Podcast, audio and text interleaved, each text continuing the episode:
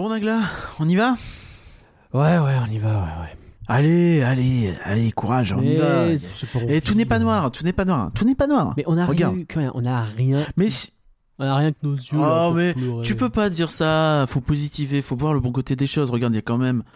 Alors ok, ça manque de personnages, mais il y a le roi lion qui arrive. Il y a on a un bayou, on a la plage.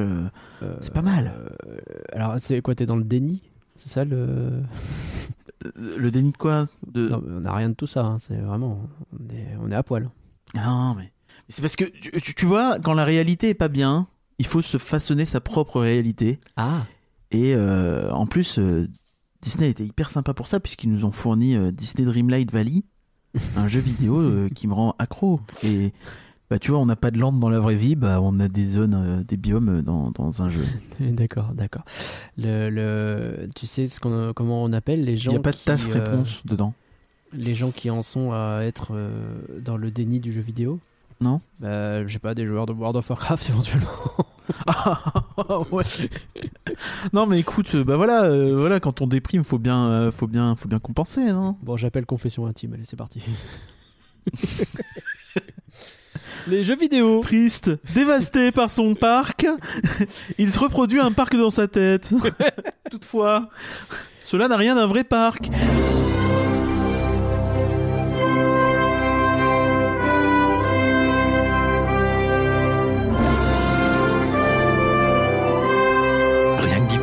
Ça fait rêver. Rien que d'y penser, le podcast du Label et la Bête qui commence, comme tout gros podcast Disney, par une citation de Tonton Walt, comme toute bonne conférence aussi, il paraît. Par exemple, non mais la D23, c'est pas pour le parc parisien. Pour Paris, on a un autre event super sympa, c'est...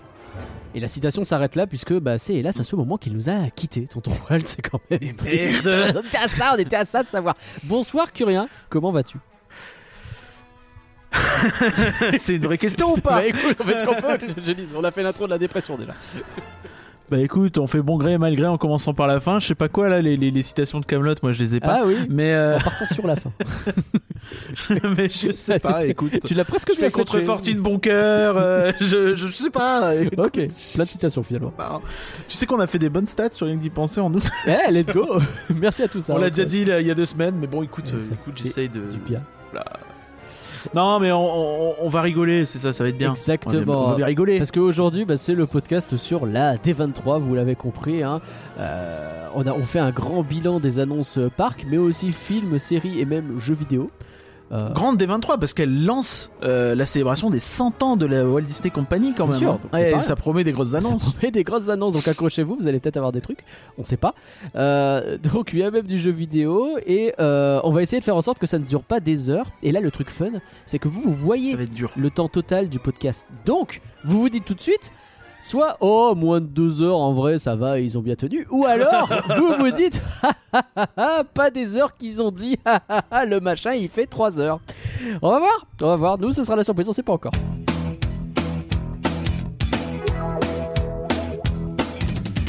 Ceux qui ne nous déçoivent jamais, en tout cas, ce sont les personnes qui nous soutiennent. Vous étiez nombreux en live avec nous et vous avez même lâché plein de subs. Un grand merci à tous. Et bien sûr, il y a tous ceux qui nous écoutent, qui partagent, qui mettent des étoiles, qui achètent des goodies sur boutique.rienquedipenser.com ou qui nous soutiennent sur patreon.rienquedipenser.com. Et ce sont ces derniers que nous allons remercier. Mais merci. Merci beaucoup, Marie. Merci. Merci beaucoup, Valaré et Valarette. Merci. Un grand merci, Greg. Merci, Victor. Merci bien, Canloire. Merci beaucoup, Pierre. Merci. Un grand merci à Damien. Je connais. Merci pas la suite. Bien, Gérard. Merci. Merci beaucoup, Birana. Et merci. Merci. Ça partait du bayou. On a fini quoi non, c'était il faut creuser encore et encore parce que je trouve que déjà le lac et en plus c'est plutôt le mood. C'est vrai. Et, il faut creuser quoi et puis après j'avais pas la suite donc je me suis dit Interville ça fait plaisir à toi. Ouais, ça met des sourires. C'est Interville. On se fait plaisir. Tu sais que il y a eu une émission à Interville avant une nouveauté au parc Disneyland. Ils ont refait Interville avant. We'll meet again. Don't know where, don't know when,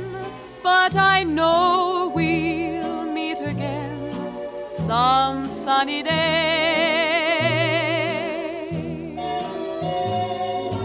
Keep smiling through, just like you always do, till the blue skies drive the dark clouds far away.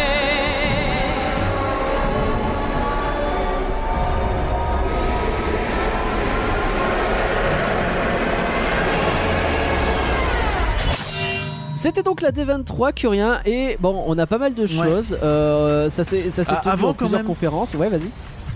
Je tiens quand même à souligner qu'on a perdu la reine Elisabeth II, qui n'aura donc pas connu de nouveauté au parc Disneyland. On croise fort les doigts pour que Michel Drucker tienne jusque là.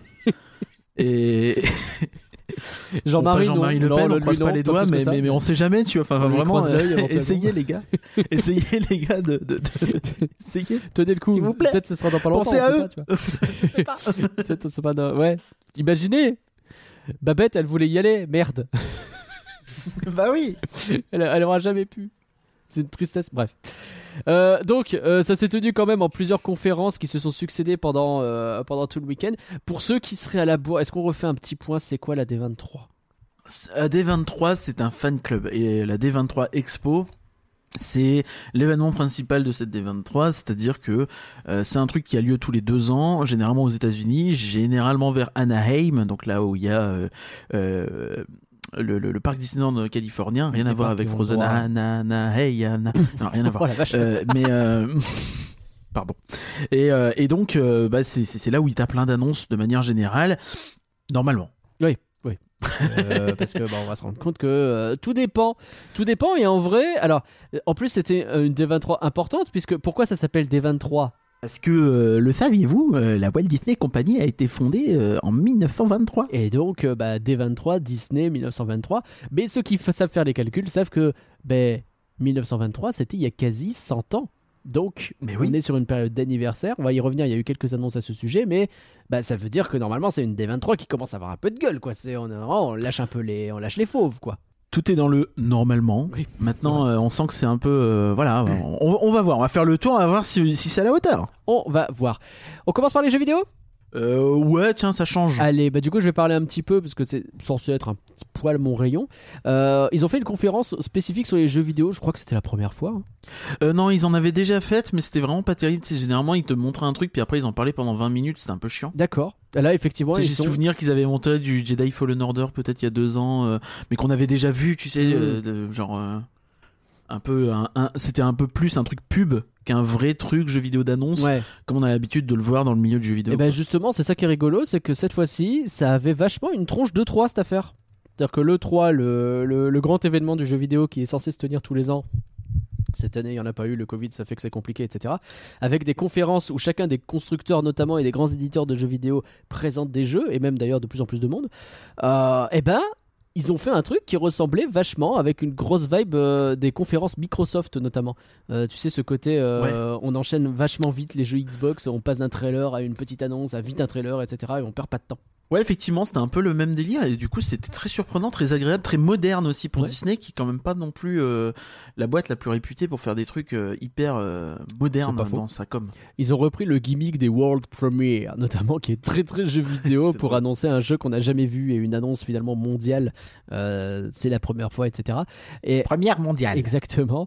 Et je me demande si ça traduit pas une volonté de refaire du jeu vidéo de façon un peu plus sérieuse, tu sais, de reprendre un peu la main sur tout ça, parce qu'ils ont distribué pendant des années, Disney fait quasiment plus de jeux. Ils ont licencié en fait, surtout, c'est-à-dire qu'ils, et c'est toujours ce qu'ils font aujourd'hui, mais ils licencient beaucoup plus activement. Licencient dans le sens faire des licences, pas virer des gens, même s'ils ont viré des gens. Mais ils ont viré des gens justement, de fait, mais maintenant c'est fait, donc ils ne continuent pas. En fait, ils avaient fait un tour où ils avaient tout misé sur Disney Infinity. Ils avaient absolument tout abandonné et misé à fond sur Disney Infinity, le truc basé sur des figurines NFC qui se faisaient beaucoup à l'époque. Ouais. Et quand ça a marché un petit peu, mais ça a marché un temps. Ils sont passés de l'Infinity à l'au-delà finalement. Ils sont passés au Pass Discovery, hein. Et ouais, donc effectivement là, on sent qu'ils reviennent dessus depuis quelques temps. avec notamment ils ont rouvert le studio Lucasfilm pour gérer justement des licences et des choses comme ça, et on a vu que par exemple la licence Star Wars qu'ils avaient entièrement confiée à EA, aujourd'hui il la confie à tous ceux qui sont prêts à mettre de l'argent et qui ont des projets intéressants, donc ça explique la multiplication dans le futur. Pour l'instant on n'a pas encore vu, mais dans le futur des jeux Ubisoft, Star Wars, Ubisoft, Quantic Dream, etc., des choses qui parleront à ceux qui connaissent bien les jeux vidéo, mais et même au-delà de ça d'ailleurs, Lucasfilm avec un jeu Indiana Jones chez Bethesda, enfin il y a pas mal de choses qui ont été annoncées ces dernières années. Et même Marvel qui a passé la seconde, et on voit de plus en plus d'annonces.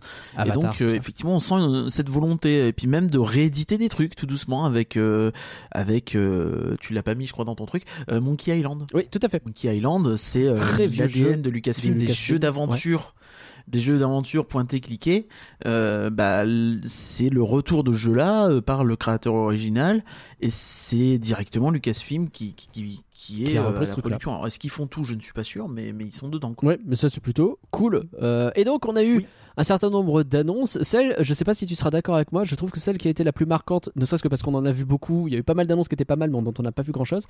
Je dirais que c'est Disney Illusion Island. C'est un... Ouais, bon... Un jeu de plateforme très mignon avec Mickey, Minnie, Pluto et Dingo, et qui reprend, tu sais, le design de la dernière série animée Mickey. C'est quoi ? C'est les aventures de Mickey. Je sais jamais comment elle s'appelle. La série la plus récente, c'est pas très grave. Épisode. Oui, la série récente qui est vraiment très chouette, avec un design très vif. Et qui fait très, plein de mèmes sur internet, très simple, et qui est repris déjà, et qui a en plus des courts-métrages assez régulièrement. Il y a eu un court-métrage pour cet été, pour l'hiver dernier, ils en font très régulièrement, il y en a eu assez régulièrement, donc c'est très chouette, c'est une licence qui marche bien, et qui a d'ailleurs été reprise aussi en attraction dans Mickey's and Minnie Runaway Railway. Tout à fait, dont on reparlera plus tard avec une grande joie, bien entendu, puisque ça arrive chez nous, mais oui, à Paris. Bref, non.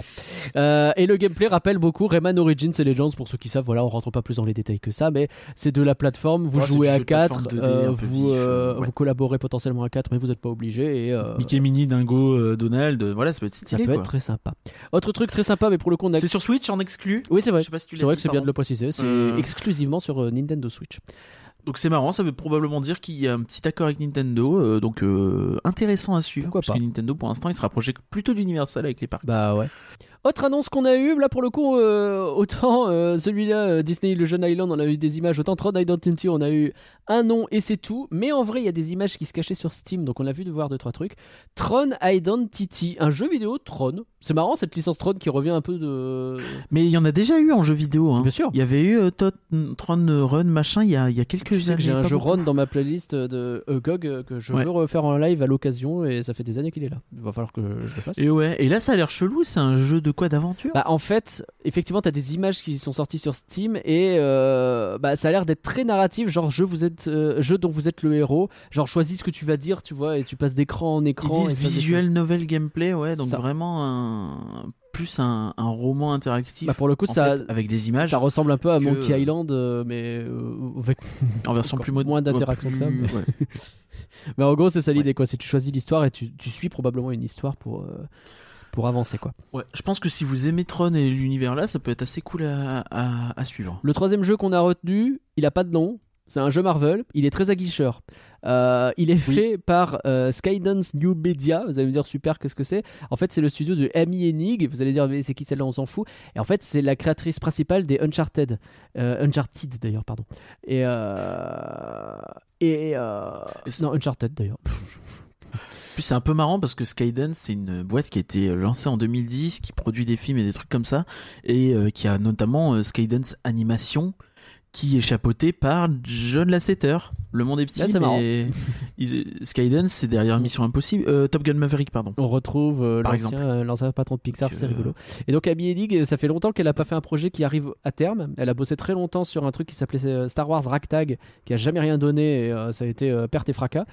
Et là, donc ce qu'on a, c'est pendant la Seconde Guerre mondiale, a priori, il y a Captain America, il y a Black Panther et il y a deux autres joueurs, genre un soldat et un espion. Un US agent, c'est un US agent et un...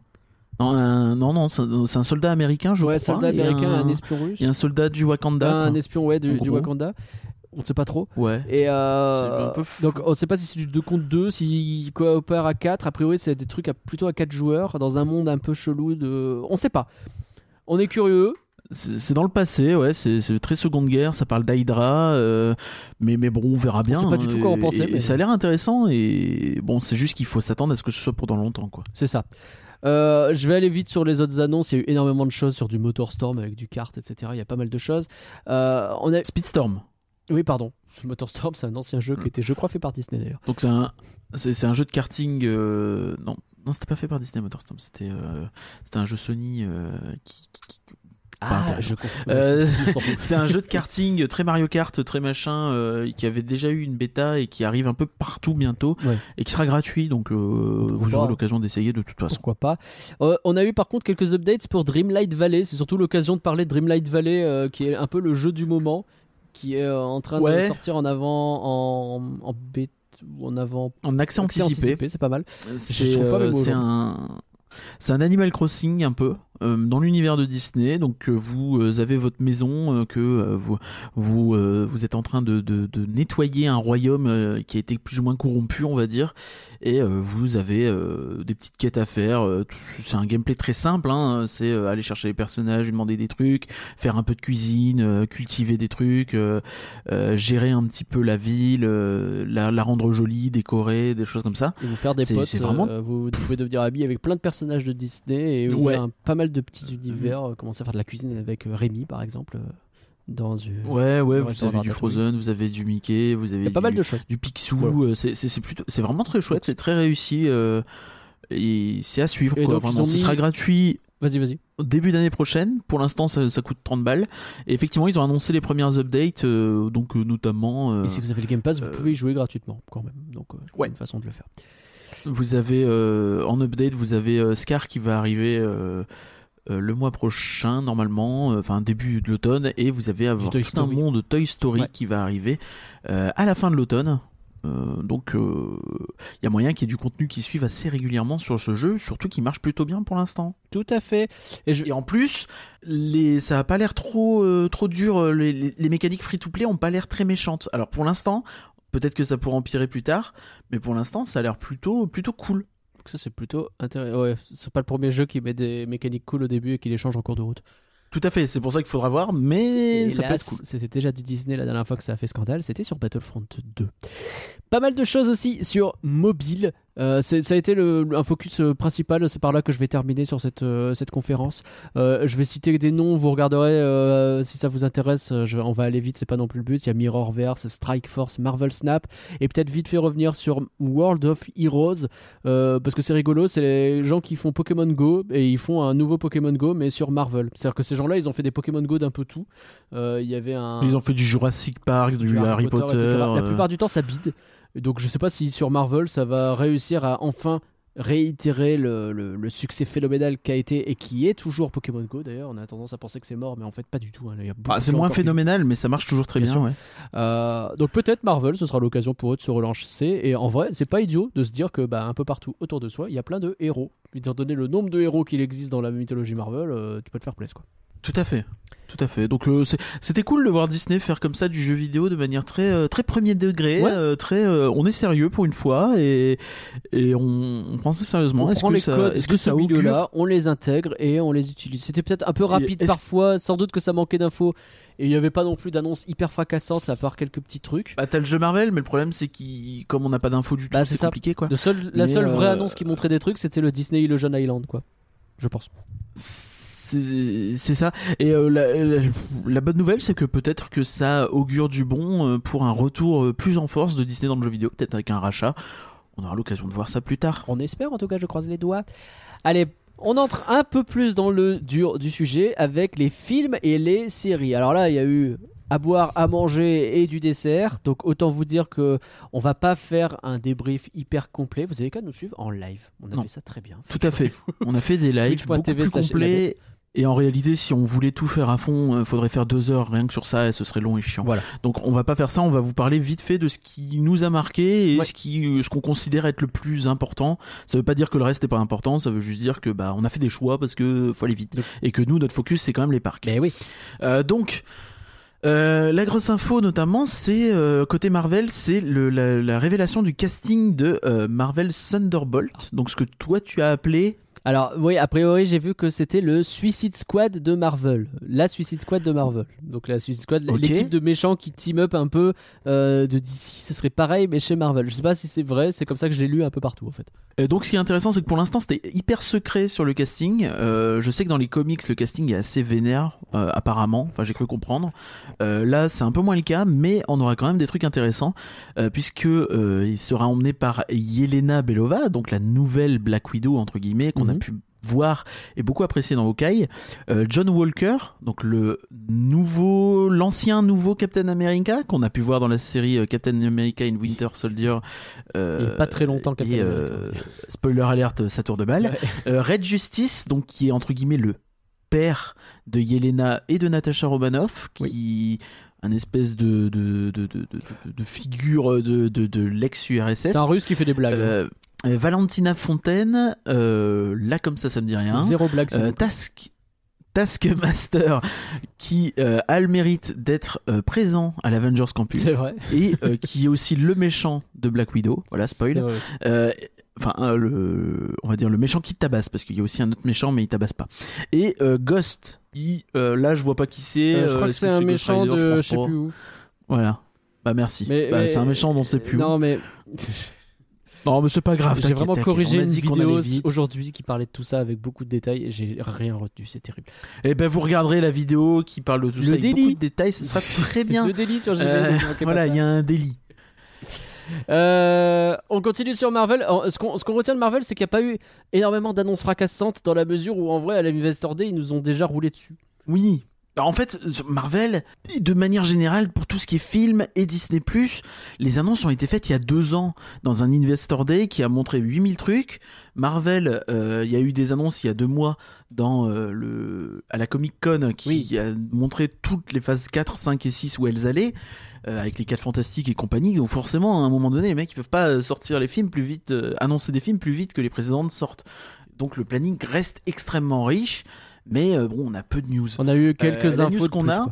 Par exemple, c'était sur le fameux Holiday Special, Halloween Special qui devait sortir et dont on n'avait toujours pas de nouvelles. Et ben, c'est finalement Werewolf by Night. C'est ça. Un film en noir et blanc qui a l'air d'être au début. Qui sort début octobre. Début octobre. Sur Disney+. Et qui a l'air d'être au début un truc très premier degré. On fait les loups-garous de tierce lieu. Et puis finalement, ça finit en film d'horreur un peu gentil. Ça a l'air d'être un peu parodique. Ouais, c'est un côté un peu monstre classique avec du Dracula, des choses comme ça, quoi. Un peu dans l'esprit. Donc ça a l'air rigolo. C'est vraiment pas ma cam, mais je pense que ça peut être hyper intéressant. Donc, ça peut être chouette, puis c'est sympa à Halloween de se faire un peu spooky. Sans doute. C'est vraiment pas mon trip, mais pourquoi pas, faites-vous plaisir. Truc que j'ai retenu moi, c'est le retour de, enfin le retour. Le retour de Nick Fury dans Secret Invasion. Ça fait longtemps qu'on l'a pas vu un peu présent dans les films. Il est très très effacé depuis quelque temps, hein, depuis Captain Marvel en vrai. Et bah là il est de retour dans Secret Invasion qui raconte une histoire justement d'invasion secrète, lol, vous avez compris, liée justement à Captain Marvel, au Skull et au Kree. Surtout au Skull d'ailleurs. Tout à fait, et qui sera lié avec une autre série qui est Armor Wars. J'ai pas tout compris si elle était avant ou après, on me l'a dit, j'ai déjà réoublié, c'est terrible. Mais je crois que c'est après Armor Wars, mais c'est compliqué. C'est compliqué, mais en tout cas c'est... Avec Don Cheadle, Armor Wars du coup. Donc, qui reprend son rôle. Tout ça, c'est de la série, hein, on l'a pas précisé, qui sera sur Disney+, évidemment. Mais ça a l'air pas mal en vrai de voir un peu de cassage de bouche avec Nick Fury. Ça fait plaisir de revoir, ce bon acteur. Le trailer est très attirant et ça sort, je crois, aux alentours de mars. Donc assez vite finalement. On va commencer par le court terme. On a Hocus Pocus 2 qui sort à la fin du mois. On a un trailer. Bon bah moi j'ai toujours pas vu le premier, donc mais ça a l'air pas mal. Oui. On a Il était une fois 2 ou Disenchanted qui est un peu plus parlant, qui sort en qui sort pour Thanksgiving fin novembre. Il était une fois qui est un film qu'il faut voir. Il est vraiment très chouette. Il est sorti si vous l'avez pas vu. C'est du mélange film live avec un petit peu d'animation. C'est quand même plus film live. Dites-vous, c'est littéralement une princesse d'un film Disney, une princesse random, hein, c'est transportée dans la réalité, qui est transportée dans la réalité et qui se retrouve à New York. Donc vous imaginez bien, typiquement le film à regarder à Noël si vous emmerdez. Et là, il y a le 2 qui arrive, donc c'est parfait. En plus, il y a Idina Menzel dedans, donc c'est cool. Donc là, il y a un côté très bon, bah voilà, t'as vécu ton conte de fées, maintenant c'est le bordel qui arrive, et c'est des trucs qui vont être intéressants à voir. C'est fin novembre, c'est un film qui a quand même un beau budget pour du Disney+, donc ce sera à suivre. La fin d'année sur Disney+, elle est assez chargée, puisqu'on aura notamment les séries Willow qui commencent fin novembre, donc grosse série chez Lucasfilm. Ouais, on a un trailer, donc n'hésitez pas à aller voir ça. Et National Treasure, donc ce qu'on appelait chez nous Benjamin Gates, mi-décembre. Donc c'est de l'aventure à la Indiana Jones, mais dans un côté un peu plus contemporain, un peu plus occidental dans l'esprit et dans là où ça se passe, il me semble. Ça fait longtemps que je les ai pas revus, et ça c'est pareil, ça s'annonce assez prometteur et ambitieux. Voilà. Ok. Donc ça fait tout ça plus Cassian Andor et compagnie. Il y a du monde, pas mal de choses en fin d'année qui vont arriver. Ça a plutôt de la tronche. Tu es passé complètement à côté de la première ligne. Je sais pas si tu l'as raté exprès, mais non, mais j'ai fait exprès parce que je voulais le court terme d'abord. D'accord. Du coup, sur le long terme. Sur le long terme, un des gros heavy hitters qu'on attend chez Disney, notamment que beaucoup de fans des livres attendent, puisque les premiers films ont vachement divisé, c'est l'adaptation en série de Percy Jackson. Percy Jackson et les Olympiens, donc c'est beaucoup de livres, c'est un potentiel un peu à la Harry Potter, on va dire. Voilà, il devient demi-dieu et voilà, il va faire des trucs avec des dieux. Moi je connais pas bien la licence, donc je vais pas faire comme si. Vous avez un teaser et ça a l'air encore une fois assez ambitieux et propre, donc je pense qu'il faudra regarder ça. Bon, autre annonce qui fera plaisir aux fans, Descendant 4. Voilà. J'ai vu le premier Descendant, enfin. En vrai, c'est rigolo, donc j'ai un peu envie de voir les deux suivants. Et puis après, sans doute que je battrai le 4, quoi. Est-ce que le plus méchant dans le lot, c'est François Hollande qui a tué la gauche? On rappelle, on a fait cette blague 8 fois, on l'a pas expliqué une fois. C'est parce que Hollande, il a parlé des sans-dents à un moment donné. Et donc, voilà. Descendant, c'est rigolo. Voilà, on l'a fait. Il fallait l'expliquer une fois, que rien, c'était important. Oui, c'est vrai, c'est vrai. Young Jedi Adventures, donc ça c'est l'un des rares trucs Star Wars qui a été annoncé, parce qu'il n'y a vraiment pas eu beaucoup d'annonces niveau Star Wars. Une série pour gosses, encore, j'ai envie de dire, avec des petites... Mais là, c'est une série au long format, normalement, donc des épisodes un peu plus longs. On sera plus dans ça que dans... tu sais, la série Les Icônes de Star Wars, là, tu sais, qu'ils avaient montré, qui était sur YouTube, qui était plutôt pas mal. Oui, c'est vrai, je me souviens, c'était plutôt sympa, ça. Qui était archi courte. C'était très court, mais c'était rigolo. Et là, en l'occurrence, moi, ce que je dis toujours, c'est... Donc, il y a les petits Jedi avec Yoda à côté, et les Jedi sont des personnages originaux, ils sont plutôt mignons. Et il y a un petit droïde avec des pieds, ce qu'on m'a fait remarquer, je trouve ça drôle. Ce que j'aimerais vraiment, c'est avoir 12 épisodes avec juste des aventures mignonnes de Young Jedi qui font des trucs. Et le 13e, c'est l'épisode 3, Anakin débarque, il les tue tous dans un grand élan de gore. Voilà, j'ai un problème peut-être, mais ça me ferait hurler de rire. Ça n'arrivera pas, évidemment. Non, ça n'arrivera pas. On bascule sur l'animation, peut-être des choses un peu plus sérieuses. Vous voyez, on se sérieuse de plus en plus.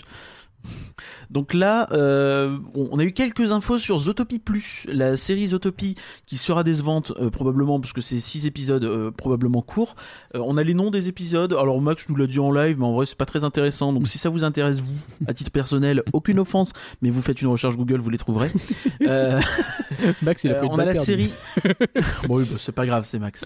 Il aime bien. Parlant de balles perdues, belle transition, puisqu'on va parler de softball. Oui. C'est comme le baseball mais en tout mou, apparemment. Ça se dit balle molle au Québec, c'est pas une blague. Le softball, c'est la balle molle. Avec la série Win or Lose de chez Pixar. Donc pourquoi c'est intéressant ? Parce que enfin une série d'animation longue chez Pixar. Ouais. Incroyable. Ouais. On en a marre des séries de 10 épisodes de 3 minutes là, ça sert à rien. Donc c'est attendu pour l'année prochaine, c'est des épisodes de 20 minutes, je sais plus, je crois qu'il n'y en a pas 8000 d'épisodes, je crois que c'est 6, mais je peux me tromper. Chaque semaine, ce qui est quand même pas mal, ça fait 1h20 d'animation, c'est stylé. Si c'est bien 20 minutes. Ça fait que, en gros, chaque semaine, sur chaque épisode, vous vivrez la même semaine, mais vue à travers les yeux d'un personnage différent de la série. Donc en gros, Vous imaginez n'importe quel film où, je sais pas, regarde Avengers, un coup tu vois le film et c'est Captain America, un coup c'est Iron Man, un coup c'est machin. Là on va voir, et j'imagine que tu verras ceux qui ont gagné, ceux qui ont perdu et plein d'autres trucs, peut-être les entraîneurs, peut-être les joueurs, les machins. Donc c'est sur une équipe de jeunes de softball, genre au niveau lycée je crois, ou un truc comme ça, ou fac. Oui. Donc voilà, ça peut être pas mal du tout. Est-ce que je peux suivre juste corriger, 6 épisodes de 20 minutes, ça fait vraiment pas 1h20, ça fait 2h. Oui, ça fait 120 minutes, donc 1h20 dans ma tête, pardon. C'est quand même pas souvent que je te corrige sur des maths. En général, c'est plutôt l'inverse, donc j'ai pris un petit peu de plaisir, j'avoue, c'est pas bien. Le système décimal m'a un peu retourné le cerveau là, je reconnais, faute du joueur français. Bon, à noter deux grands absents. Ouais. Pas de nouvelles de la série Tiana, pas de nouvelles de la série Réponse. Ça fait yesh. Bah, ouais. Non, c'est pas Réponse, c'est Vaiana, pardon. Oui, parce que Réponse, si, elle est liée, mais. Elle a déjà eu, c'était... ça remonte. Il paraît que c'est bien, en plus, tu nous l'avais dit dans un podcast.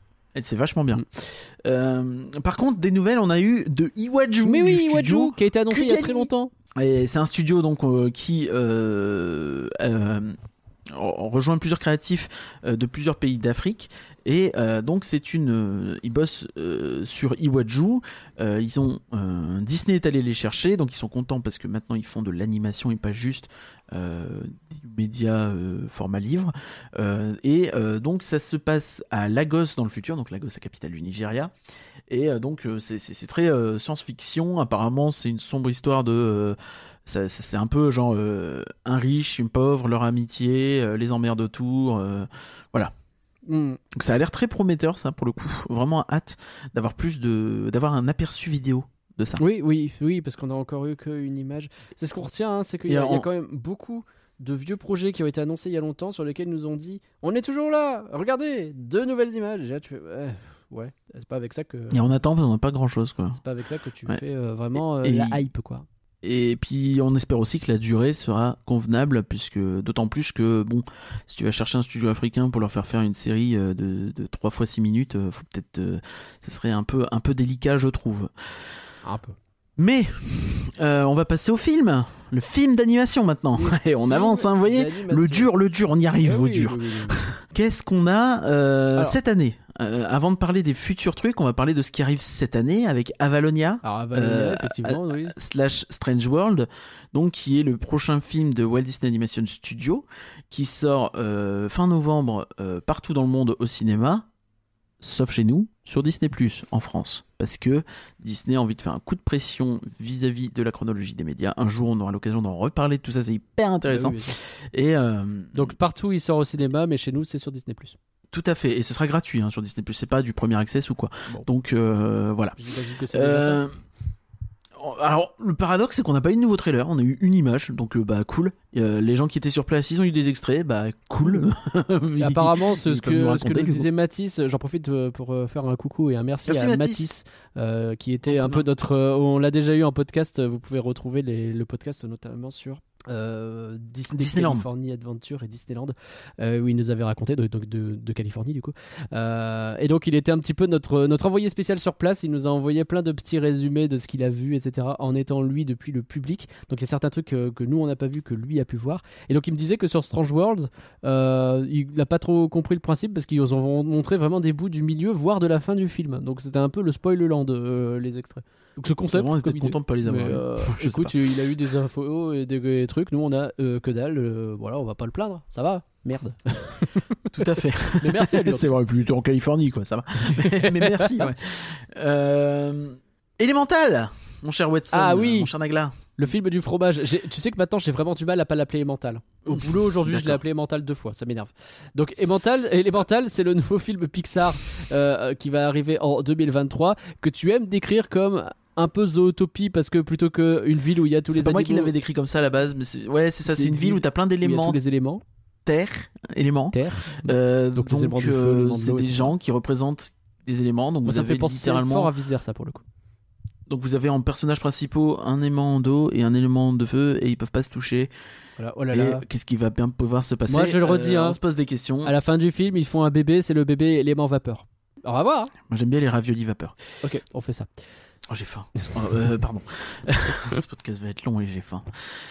Bon, on n'a pas tant d'infos que ça finalement, toujours pas de trailer, toujours rien du tout, pas de musique, rien. Quelques extraits, voire des dessins crayonnés, quoi. Pas plus. Ça peut être un peu chiant en plus, donc voilà, c'est compliqué. C'est vrai. On va parler de Wish. Oui, Wish, ce n'est pas un film qui le sera, mais surtout, c'est un film qui sera l'événement finalement de ces Walt Disney 100. On nous a répété plusieurs fois que c'était les Walt Disney 100, c'est l'anniversaire, les 100 ans de Disney, donc ils allaient faire ça bien. Et ça, c'est un peu le film bannière de ce truc-là. Tout à fait, donc c'est un film d'animation, Walt Disney Animation pour le coup, et donc qui a l'air assez prometteur, qui joue avec un mélange de 2D et de 3D. Donc voilà, à voir, ça peut être vachement intéressant. Qu'est-ce que dire? Tu voulais dire qu'il y a Alan Tudyk dedans peut-être ? Oui, il y a Alan Tudyk dedans qui a fait Hey Hey, qui a fait le Duc de Whistledown, qui a fait K2SO dans Rogue One, faut le savoir. Qui a fait c'est quelqu'un qu'on voit beaucoup chez Disney. Il a fait Simone dans Alvin et les Chipmunks 3. Tu te souviens quand Simon, il devient un peu espagnol ? Et ben c'est lui qui faisait la voix de la version espagnole de Simon. Il a fait le Duc de Whistledown dans Frozen. Je vois que tu as ignoré mon anecdote. Il a fait le Duc Weaselton dans Zootopie. Le monde a entendu l'anecdote. Pico le Toucan dans Encanto, Tuk Tuk dans Raya. Il a cette blague d'avoir plein de personnages qui ne parlent pas chez Disney. Ouais, mais Simonet, il parle. On le voit, il fait Yago aussi dans Aladdin pour voilà. Donc c'est plein de trucs comme ça. Donc c'est rigolo, c'est un petit peu un personnage totem qu'ils aiment bien mettre maintenant, une personne totem qu'ils aiment bien mettre dans leur projet qui marche. Ok. Donc c'est rigolo. Mais en gros le film va être c'est un peu flou. C'est l'étoile qui va s'allier avec donc l'étoile. C'est un peu l'étoile de Pinocchio, l'étoile des rêves, l'étoile des souhaits, l'étoile des rêves, qui peut-être va s'allier avec quelqu'un pour réaliser des vœux et se battre contre un grand méchant. Et oui, il y a un méchant dans un film Disney apparemment. Ça fait longtemps. On lit des trucs, c'est incroyable. Et donc, notamment, en fait, tu as donc le personnage d'Alan Tudyk qui est une chèvre qui souhaite parler. Voilà, c'est plutôt marrant parce que du coup, c'est un comédien qui a plein de personnages qui ne parlent pas. Et là, il a une chèvre qui essaye quoi. Et donc, ça se situe dans le royaume des souhaits. On nous a parlé de l'animation. Les souhaits peuvent littéralement se réaliser. L'animation, a priori, c'est de la 3D avec des décors. Espèce de mélange avec des décors en 2D mais qui bougent en 3D. C'est bizarre. Pas tout compris. Ouais, mais... donc ça a l'air. On aimerait bien voir finalement. Tu sens qu'il y a un côté un peu hommage qui a été fait avec notamment un effort c'est fait pour que le personnage de l'étoile soit très animable facilement. Pour l'instant, mon hommage officiel c'est le film Tic et Tac. Je suis désolé. Comme c'est un film d'animation Disney, événement en toute logique, il y a des chansons, c'est évidemment une comédie musicale. Donc les chansons faites par Julia Michaels, je ne connais pas qui c'est, et donc je vous invite à écouter son contenu sur Spotify et autres applications, parce que j'ai pas eu le temps. Donc, et à me dire, elle a été nommée aux Grammy Awards, donc bon, a priori, c'est pas n'importe qui. Et ils ont eu la chance d'écouter la première chanson, More For Us, notamment Matisse, qui était sur place, qui était interprétée par Debbouze, Madame Debbouze. Jamel ? J'ai plus son prénom, voilà. Pas Jamel ? Désolé. Non, pas du tout. Très bien. Donc ça, c'était en 2023, 2024. Ariana Debbouze. On a des choses aussi. En 2024, effectivement, on a quelque chose. On a 2 films Pixar. Si Max était là, il dit « Non, mais c'est n'importe quoi, c'est les 100 ans de Disney, il n'y a que du Pixar, non mais qu'est-ce qu'ils foutent ?» Non, c'est plus les 100 ans, c'est les 101 ans en 2024. Max, il était énervé. C'est vrai qu'il était énervé, ouais. Je le trouve un peu vénère. Un peu boucon. Alors que tout ça parce que la petite sirène, dans son trailer, puisqu'il y a aussi eu le trailer de la petite sirène live, elle fait I wanna be. Elle a un petit trémolo à la fin. Avec un trémolo. Très, et ça a beaucoup énervé Max, le trémolo. Une petite licence politique. Max, il préférerait qu'on y aille mollo sur les trémolos. Donc il était énervé. Mais 2 films Pixar en 2024. Il y en a un dès le printemps qui sera Elio. C'est tout mignon comme nom et c'est l'histoire, ça peut être, pour le coup ça me plaît bien ça. Elio les copains. C'est un gamin qui se retrouve à rencontrer des extraterrestres et qui carrément se retrouve représentant de la Terre dans l'équivalent de l'ONU mais pour la galaxie. Voilà, bah, c'est marrant, vraiment un concours de circonstances un petit peu, le fait qu'ils se retrouvent là-dedans. Bon, les designs de monstres n'ont pas l'air hyper originaux. Ouais, c'est vrai, on est vraiment sur du Monstre et compagnie plus. Mais ils ont un alien de plus, donc c'est un alien, ouais, bon, pas sûr. Regarde, je suis en train de me demander si je me souviens des designs des aliens dans Buzz l'éclair que j'ai vu il y a à peine 3 semaines. Et, tu l'as vu finalement, Buzz l'éclair ? C'est un peu pareil. Oui, je l'ai vu. Tu m'as pas dit ce que t'en avais pensé. Petit aparté, nous on l'a dit en flanc. T'as trouvé ça nul ? Pas terrible. Ouais, écoutez le flanc, vous verrez qu'on a peut-être le même avis. La seule partie intéressante, j'ai trouvé, c'est la partie qu'ils ont écourtée. Tu sais, c'est la partie où la partie un peu conquête spatiale, on va dire, un peu plus réaliste entre guillemets. Ah oui. Ça, c'est très intéressant, mais c'est très vite écourté et on revient sur du POU et du je suis ton père et des trucs comme ça. Et puis le chat, il est mignon, et puis mais à part ça, il est rigolo, mais à part ça, t'as un film Buzz l'éclair où tu vois une planète. C'est quand même dommage. C'est très bête. Puis et en plus, la planète, elle est un peu basique, c'est pas intéressant. L'histoire, elle est pas fascinante. Écoutez le flanc, il est vachement bien. Et vous avez une version très courte là, mais effectivement. Je pense qu'il y a une version un peu plus longue et un peu plus intéressante et complète. J'espère. Ça vaut mieux. Plus complet, ce sera peut-être Vice Versa 2, puisqu'il y aura de nouvelles émotions dedans. Mais oui. En 2024, Vice Versa 2, Inside Out 2, sans les inconnus. Toujours pas effectivement. Vice Versa 2 qui va suivre, donc on est toujours avec Riley, mais cette fois c'est une ado, ce qui me fait un peu peur parce que moi il y a ce côté on va faire encore un film un peu cliché sur les ados, on va voir, mais bon. Alors déjà, et en plus Riley était déjà pré-ado. Après le film il se terminait comme ça, c'est ce que me faisait remarquer Max, c'est qu'à la fin de Vice Versa disent maintenant elle est adolescente, qu'est-ce qui peut mal se passer. Oui. Non, c'était Max. Non, je te promets que j'ai fait un flanc sur ce truc il y a 3 mois. Je m'en fous. Et du coup on a qu'à dire que c'est Max, il me remplace, de toute façon j'ai bien compris. Mais effectivement c'est très cliché le côté ado et en plus elle était déjà un peu pré-ado, donc il y avait déjà un petit peu des prémices de ça. Si l'une des émotions c'est la rébellion, je quitte la salle de cinéma. Je m'en vais. Et donc effectivement c'est je sais pas trop quoi m'attendre, je suis pas hyper hypé. Non, je préfère la rébellion quand j'aurais préféré qu'on la voit jeune femme, tu vois, ou dans les débuts dans la vie, ou je sais pas, quelque chose un peu plus original, peut-être, j'avoue. mais bon. Peut-être que Pixar essaie de faire des films un peu plus enfantins après le semi-échec de Soul. Je pense pas que ce soit un échec en tant que tel, mais peut-être, voilà. Comme il a été souvent comparé à Vice Versa, en plus ça a peut-être du sens ce que tu dis. Dernier point, parce que tu l'as toujours pas évoqué, c'était tout en haut, c'était vraiment la première ligne, donc ça me perturbe depuis à peu près une demi-heure. Ah pardon, j'ai peut-être raté. Le tournage d'Avatar 4. Ah oui, pardon, j'ai raté. Je te l'ai dit tout à l'heure, tu m'as fait genre oui, j'essaye de faire chronologique, etc. Ah mais je croyais que tu parlais pas de ça. Ouais, je parlais de ça. Non, c'est pas grave. Non mais effectivement, Avatar 4, c'est étonnant parce qu'on avait eu des bruits de couloir comme quoi Cameron n'était peut-être pas chaud pour faire les 4 et 5 lui-même. Bon, j'imagine que si le tournage a commencé, c'est que le 4 en tout cas il va bosser dessus. Ce qu'il fera tout peut-être pas, mais il va bien bosser dessus. Peut-être qu'il lâchera un peu la grappe sur la post-production. Possible. On sait qu'il est archi investi là-dedans. Ça.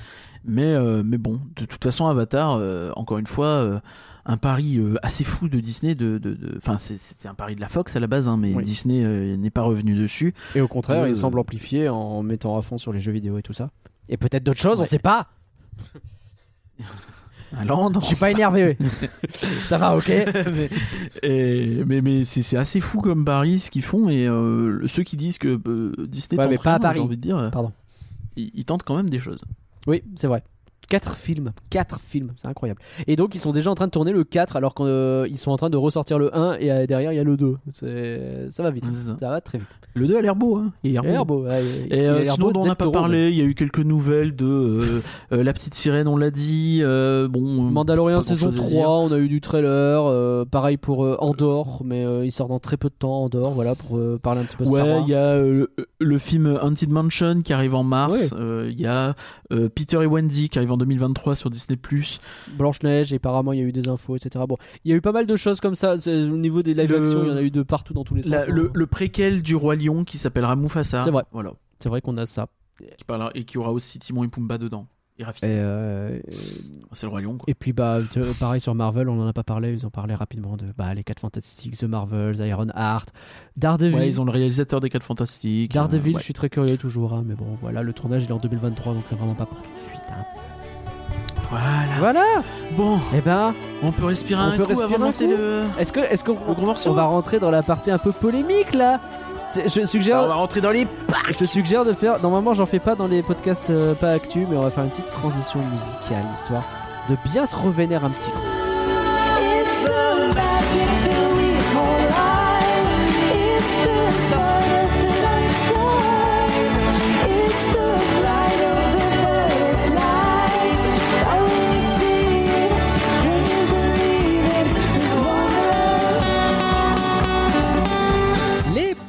Alors on va faire ça sous la forme, vous le savez, on est des podcasteurs qui sommes consciencieux de notre SEO notamment et de la visibilité sur les plateformes aussi.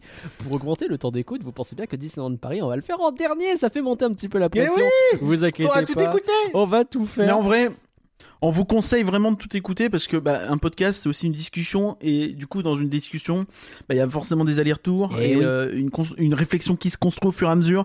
Donc si vous sautez, ce qu'ils disent c'est qu'on est des connards et qu'on veut vraiment vous forcer à tout écouter. Voilà, merci à tous. Donc on va faire un peu ça. Allez, on parle de DLP dans 2 heures. On va faire ça en mode tour du monde un peu des parcs. Et on va partir là où ils ont commencé. Ils étaient là-bas, ils étaient sur place. La D23, c'est à Anaheim finalement. Donc à côté de là où tout a commencé avec Tonton Walt et avec Disneyland, le premier en Californie. Donc là, spoiler alert, hein. Probablement le plus long segment en tout cas de la conférence. C'était vraiment long, c'était très long. Disneyland. Mais bon, il y a un bail où au bout de 45 minutes, tu sais, il y a une espèce d'interlude. Il y a un bail. Elle est bien, elle est validée. Merci. Mais ils ont mis un interlude musical au bout de 35-45 minutes, je sais plus. Et donc tu te dis c'est bien, ça permet de faire la coupure avec Californie. Et là Josh il revient et puis il fait bon alors en Californie, j'ai pas tout dit, il y a encore des trucs. Là en mode gars, va falloir enchaîner, il y en a pour d'autres ou pas? D'ailleurs, effectivement, tu fais bien de mentionner son nom. Josh D'Amaro a présenté la conférence. On n'a pas vu le bout du crâne chauve et velu et luisant de Bob Chapek. Pas velu, du coup. Il avait fait l'introduction de la D23, si j'ai pas de conneries. Il avait fait la conférence Disney Legends où il avait annoncé un des trucs pour les parcs, parce que quand même, le mec, il se garde des trucs pour lui. Normal. Mais on l'a pas vu pointer le bout de son nez dans la conférence parc, et je pense qu'il sait pourquoi, parce que les fans parcs ont tendance à être un peu véhéments et qu'il n'était peut-être pas le mec le plus apprécié actuellement. Donc, on rappelle, c'est l'ancien responsable des parcs, il est devenu responsable PDG Disney et il a un tas de problèmes, ce pauvre monsieur. On va pas en parler maintenant parce que le podcast serait vraiment. En revanche, on peut parler vite fait de Josh D'Amaro qui on en a déjà parlé, est un peu considéré comme le good cop, c'est le mec en vue chez Disney actuellement. C'est lui qui est le directeur de la division Parks, Expériences et Produits, donc avec les produits dérivés. Et il a été président de Disneyland et de Walt Disney World, notamment, à part. Hein. Et il a toujours été très bien vu comme quelqu'un qui va souvent sur les parcs pour se rendre compte du terrain, qui va discuter avec des castes pour essayer d'améliorer leurs conditions. Il a été énormément applaudi. Le mec a vraiment... Le mec a une image de saint. Et en vrai, il a dégagé une bonhomie pendant toute la conférence. Le mec était hyper agréable, hyper sympa. Très avenant. On avait l'impression de voir Daniel Delcourt, mais en plus dynamique. C'est vrai ce que tu dis. J'avais pas fait le lien. Tu sais, il y a un petit côté Yves Guillemot aussi. Mais pas très dynamique Yves Guillemot, et puis il a des casseroles au cul. Yves Guillemot, il en a 2-3, c'est clair. Non, mais il y a aussi un... Je vais pas dire un bail ou parce que je vais me faire engueuler encore. Tu sais, on disait tout à l'heure que la conférence jeux vidéo elle était très moderne. Là, c'était quand même un peu plus à l'ancienne, avec cette bonne vieille conférence bien posée où tu fais venir des guests et tu leur parles, etc. Sur 1h30 de conférence, t'as bien 45 minutes de. On fait un métier formidable, on est là pour rapprocher les gens, que la magie devienne réalité, que le futur soit sans frontières, et de conneries de ce genre dites avec divers invités. Hein. Il y a eu John Favreau, il y en a eu plusieurs, Kevin Feige, etc. Oui. C'est pas inintéressant, il y avait effectivement une bonne humeur tout le long et pourquoi pas. Mais il y avait des moments où bon les gars, avancez s'il vous plaît. Oui. Ça, c'est un peu à l'ancienne. C'est du Disney, hein, c'est du storytelling, c'est à l'ancienne, effectivement. Et c'est aussi ce que les gens aiment bien, tu vois, il y a ce côté un peu narratif.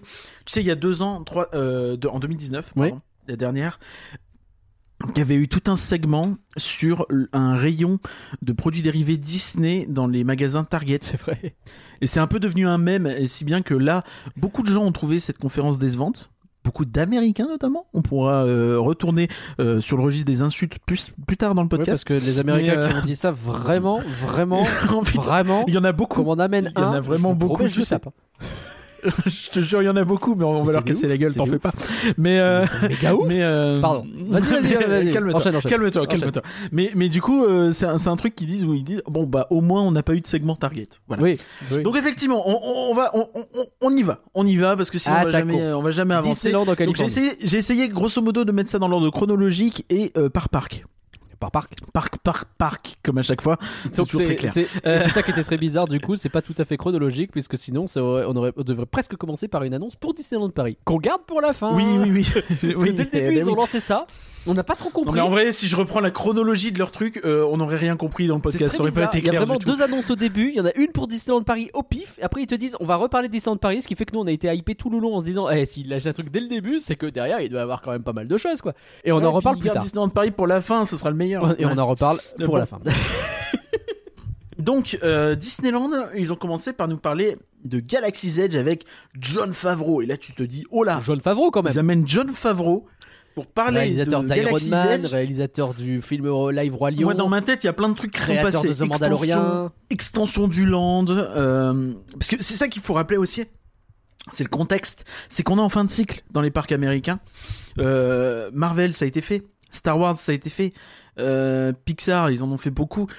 Donc, c'est quoi Avatar, ça a été fait. C'est quoi le futur ? C'est beaucoup de choses qu'on attend. Parce que là, la plupart des projets qui ont été lancés en 2019 ou même avant, sont en train de voir le jour. Les derniers sont en train de voir le jour d'être finis. Donc, il faut l'avenir. Et donc, on pouvait avoir des grosses attentes, notamment pour les parcs américains. Et c'est ce qu'il a dit d'ailleurs, je reviens là-dessus, ça pour le coup c'était plutôt à la fin, mais il y a eu ce passage où il a dit on est tous à fond dans le travail, il faut savoir qu'il y a eu cette période compliquée, le Covid, etc. Et que bah, forcément ça a été plus compliqué d'avancer, mais que là, croyez-nous, en ce moment, toutes les équipes sont là, complètes à 100%, tout au travail, et on a repris une force de frappe qu'on n'avait plus depuis longtemps, voire plus, etc. On va en reparler. Tu spoil un peu du coup. C'est vrai, mais je trouve que ça va dans ce sens-là aussi, tu vois. De ce sens de, c'est un peu le moment charnière qu'on est en train de vivre. Tout à fait. Mais du coup, quand on voit Jon Favreau arriver pour nous parler de Galaxy's Edge, tu peux penser vraiment à énormément de choses, quoi. Et en fait, ce qu'il nous a annoncé, c'est que il y avait Mandalorian et Grogu qui allaient arriver dès mi-novembre. Voilà, littéralement. Donc les personnages qui se promènent. Alors ils sont chouettes. Le costume il est très chouette. Il y a Grogu avec lui dans sa petite sacoche. C'est très très chouette. Mais c'est vrai que faire venir Jon Favreau pour ça. Il est venu sur scène. C'était cool. Mais le Mando. Mais c'est tout. Très bien. Alors je pense que il y a un bail où ça permet d'officialiser de manière encore plus forte. Tu sais, cette histoire de Galaxy's Edge, normalement c'est la postlogie, mais ça les embête parce que si c'est que la postlogie, tu peux mettre que les personnages de la postlogie et que des expériences dans la postlogie. Et donc, si tu mets Grogu et Mando de manière plus officielle, ils cassent un peu ce truc-là. D'autant que le Mando, il a cette phrase qui dit où il parle de la Hoggaz Cantina, donc il est bien lié au Land. Oui. Donc ça veut dire qu'il est pas, c'est pas un truc à part, c'est pas une espèce d'expérience ponctuelle, etc. C'est lié à l'histoire du Land qui est normalement très très narratif. Okay. Donc peut-être qu'il y a ça aussi, il y a cette évolution là qu'ils ont voulu marquer mais qu'ils l'ont pas fait complètement. Peut-être qu'ils avaient un autre truc prévu qu'ils ont pas montré, j'en sais rien. Mais là c'est vrai que ça faisait très peu pour faire le voyage à ce pauvre Jon Favreau qui avait l'air un peu fatigué en plus.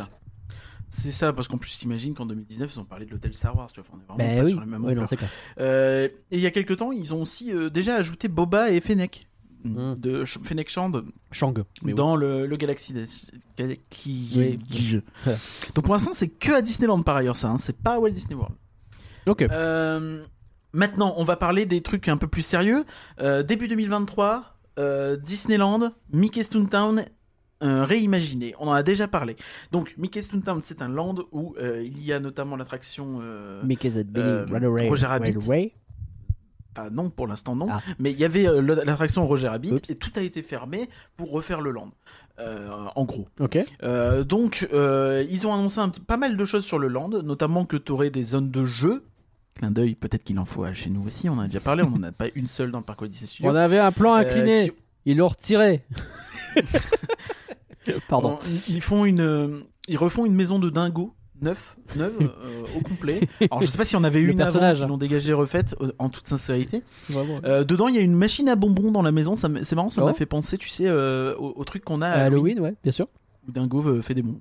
T'as tout autour, t'as donc beaucoup de zones d'aire de jeu, une zone de jeu avec des jardins musicaux notamment. C'est rigolo. Autour du bateau de Donald, parce qu'il y a aussi un bateau de Donald tout neuf. Il y a des jets d'eau, des jeux d'eau, les deux. Et du coup, retour pareil, des jeux d'eau. C'est, encore une fois, c'est des idées que je trouve plutôt intéressantes et ils mettent une emphase là-dessus, ce qui est plutôt pas mal. Bon, t'as bien sûr la maison de Mickey, et celle de Minnie qui seront toujours là, et le reste de Toontown dont Roger Rabbit va rouvrir également, et une partie des attractions seront réimaginées et on n'a pas de détails là-dessus, pourtant c'est early 2023 hein. Ah oui, notamment le coaster Gadget Go, le petit coaster familial qui est dans la zone, il va être retouché. On imagine que évidemment, ça ne sera pas énormément retouché si c'est pour dans quelques mois. Bah, c'est fermé actuellement, donc donc possible, peut-être que mais bon, s'ils ont rien montré, c'est que c'est juste de la, voilà, ouais. C'est une belle réhab, je pense, avec peut-être quelques éléments de déco en plus, mais c'est sûr que c'est probablement pas une dinguerie. Mais donc toujours en début, évidemment. Ce Toontown est organisé, tu l'as dit, autour d'une attraction, Mickey and Minnie's Runaway Railway. Bravo. Bien sûr, ça roule sous la langue. Qui prend la place dans un théâtre qu'ils ont appelé El Capitoon. C'est rigolo parce que ça fait référence au El Capitan, le théâtre que détient Disney. À Los Angeles. Donc ça c'est tout ce qui a été annoncé pour Mickey's Toontown. Tout ça c'est début 2023. Ouais. Donc c'est un gros dark ride Mickey Minnie Runaway Railway sur des véhicules trackless. On a vu des images de la file d'attente, ça a vraiment de la gueule. Mais tout ce qu'il y a autour de Mickey's Minnie Runaway Railway a de la gueule. Ça me rend jaloux de ouf. Vous imaginez même pas quoi. Donc t'as plein de props et de trucs comme ça, vraiment physiques, c'est pas des affiches collées sur un mur et qui tombent sur les gens, comme Plane Crazy. Oui, t'as l'avion de Plane Crazy qui est en l'air et avec l'hélice qui tourne, enfin, c'est un peu des références à tous les vieux cartoons et aux trucs récents aussi. T'as du Fantasia, t'as du Il était une fois Noël, tu sais, le Christmas Carol, tu as des trucs musicaux, t'as vraiment beaucoup de choses, je pense que ça va être assez cool d'observer tous les éléments dans la file, vraiment. Et donc, comme on l'a dit, ça reprend cette esthétique de la série récente Mickey. Et c'est une attraction vraiment solide. Mais oui. Qu'on aimerait bien voir. Oui, on aimerait bien.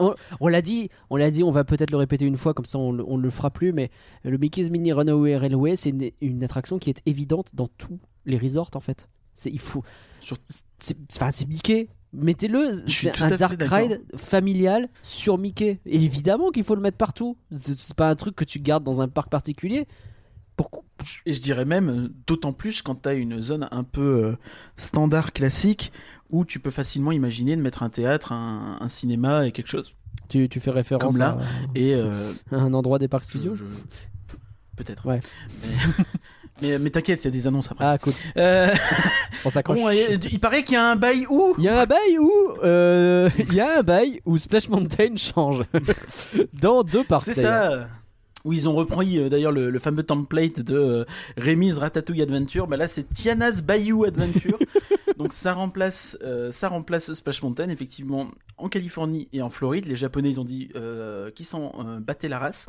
Ils font ce qu'ils veulent. Hein, c'est pas Disney, c'est Oriental Land Company qui décide. Presque de manière littérale d'ailleurs, parce qu'on rappelle que Splash Mountain est remplacé à cause de petites problématiques du film original duquel il est inspiré, même si on sait que c'est plus inspiré des séquences d'animation et qu'en vrai ça va.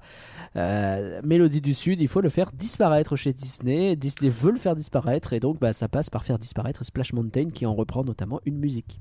C'est ça, tout à fait. Bon, on pourra toujours se poser la question de à quel point ce projet a été annoncé et fait dans l'urgence suite à la grosse vague Black Lives Matter qu'on a eu il y a quelques années. Ça ressemblait difficile à beaucoup à de l'opportunisme.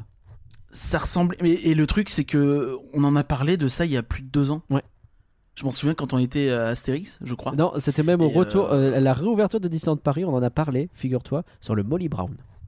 Je me revois le faire. Il me semblait en avoir parlé aussi au Quai de Lutèce. Alors c'est possible, mais au Molly Brown, on a fait de petits débats là-dessus dans un podcast en immersion fameux. C'est possible. C'est possible. Et donc ça veut dire qu'ils ont mis 1 an et demi à se décider, et là, parce que l'attraction Splash Mountain tourne toujours. Elle est très mal entretenue, toujours pas fermée. Parce que tu sens qu'ils en ont un peu plus rien à faire, mais elle tourne toujours. Et donc elle va fermer dans les prochaines semaines pour rouvrir donc sur ce thème Princesse et la Grenouille fin 2024. Alors la bonne nouvelle, c'est que 2 ans en Californie, quand même. Mais 2 ans pour faire un truc. C'est... Ouais. Alors. Je connais des gens, ils ont mis 4 ans à faire un coaster pour finalement... Ok, 3 ans. Ouais. Pour finalement, il fait tout noir. Ouais. Donc, bon, 2 ans, ça me paraît pas si pire. Hein, l'échelle Disney, c'est triste, mais c'est énorme, mais ça paraît presque peu. Le Efteling, c'est en 6 mois. Donc on a surtout vu l'extérieur de l'attraction, en réalité. Ouais. Donc, ils ont vraiment repris la base de Splash Mountain, c'est la même chose, hein, avec des arbres dessus, un côté très beaucoup plus végétal. On l'a pas précisé, mais Splash Mountain, vous l'avez dans le titre, vous voyez des bûches. Bon bah voilà. Ouais, ça fait plouf, ça fait splash. J'ai bien vu. Et du coup, c'est une petite montagne aussi. Et du coup. Et du coup, effectivement, il y a pas mal d'Américains qui se plaignent parce que c'est moins stylé que le concept art qu'on a vu il y a 2 ans où il y avait un espèce d'arbre au-dessus qui enjambait le truc. Bon, on a fait un sondage sur Twitch, les gens ont dit c'est pas si cheap. Donc en vrai, peut-être un downgrade, mais c'est vrai que c'est pas honteux non plus a priori, il faudra bien voir le faudra voir l'intérieur surtout. On a eu une très jolie maquette d'un endroit quand même assez végétal avec mais c'est vrai que moi ça me semblait pas dingo par rapport au concept art qui était très très joli, donc à voir. Faudra voir l'intérieur surtout. Ils nous ont vendu le fait qu'ils mettaient de la brume. Tu te souviens de ça ? Et puis il faut pas. C'est des bûches, ok, mais c'est surtout c'est surtout un dark ride en fait. Ouais, Splash Mountain, quoi qu'on dise. Narratif. Donc c'est vraiment les décors sont très très présents, plus que dans un Chiapas par exemple encore. Donc ça se passe. L'histoire se passe après le film. Et donc c'est carnaval, donc Tiana a son resto, c'est carnaval, elle organise une fête et du coup pour ça elle se rend compte qu'elle a besoin d'un ingrédient spécial qu'elle part chercher dans le bayou. Et du coup, on va rencontrer des nouveaux persos qui ne sont même pas dans le dessin animé. Donc toujours chez Disney, on se complique un peu la tâche à vouloir raconter des histoires un peu compliquées.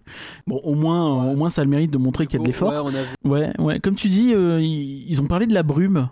De la brume, vraiment ils ont insisté là-dessus en disant pour donner un côté un peu mystique à l'attraction au Bayou, un côté un peu magique.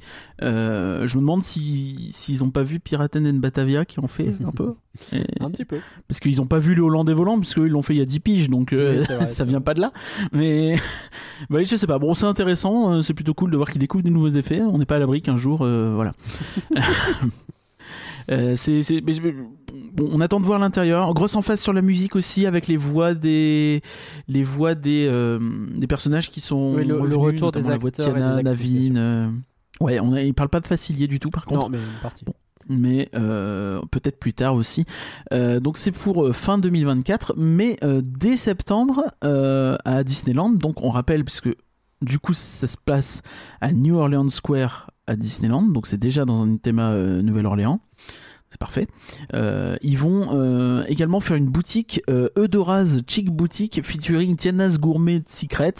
Voilà, Eudora's, c'est la meuf qui fait les robes de Tiana, qui fait ses vêtements. C'est long comme nom. Et voilà. Donc on imagine qu'il y aura des fringues et de la bouffe. Peut-être de la vaisselle, je ne sais pas. Mais bon, on voit l'idée. On voit l'idée. Donc 2023, ils ont Mickey Mini. 2024, ils ont Splash Mountain. C'est pas mal quand même. Rappelle qu'ils ont rien. Non, il paraît qu'ils ont rien. Rappelle qu'ils ont rien. C'est quoi des LR ? Toujours à Disneyland Resort ?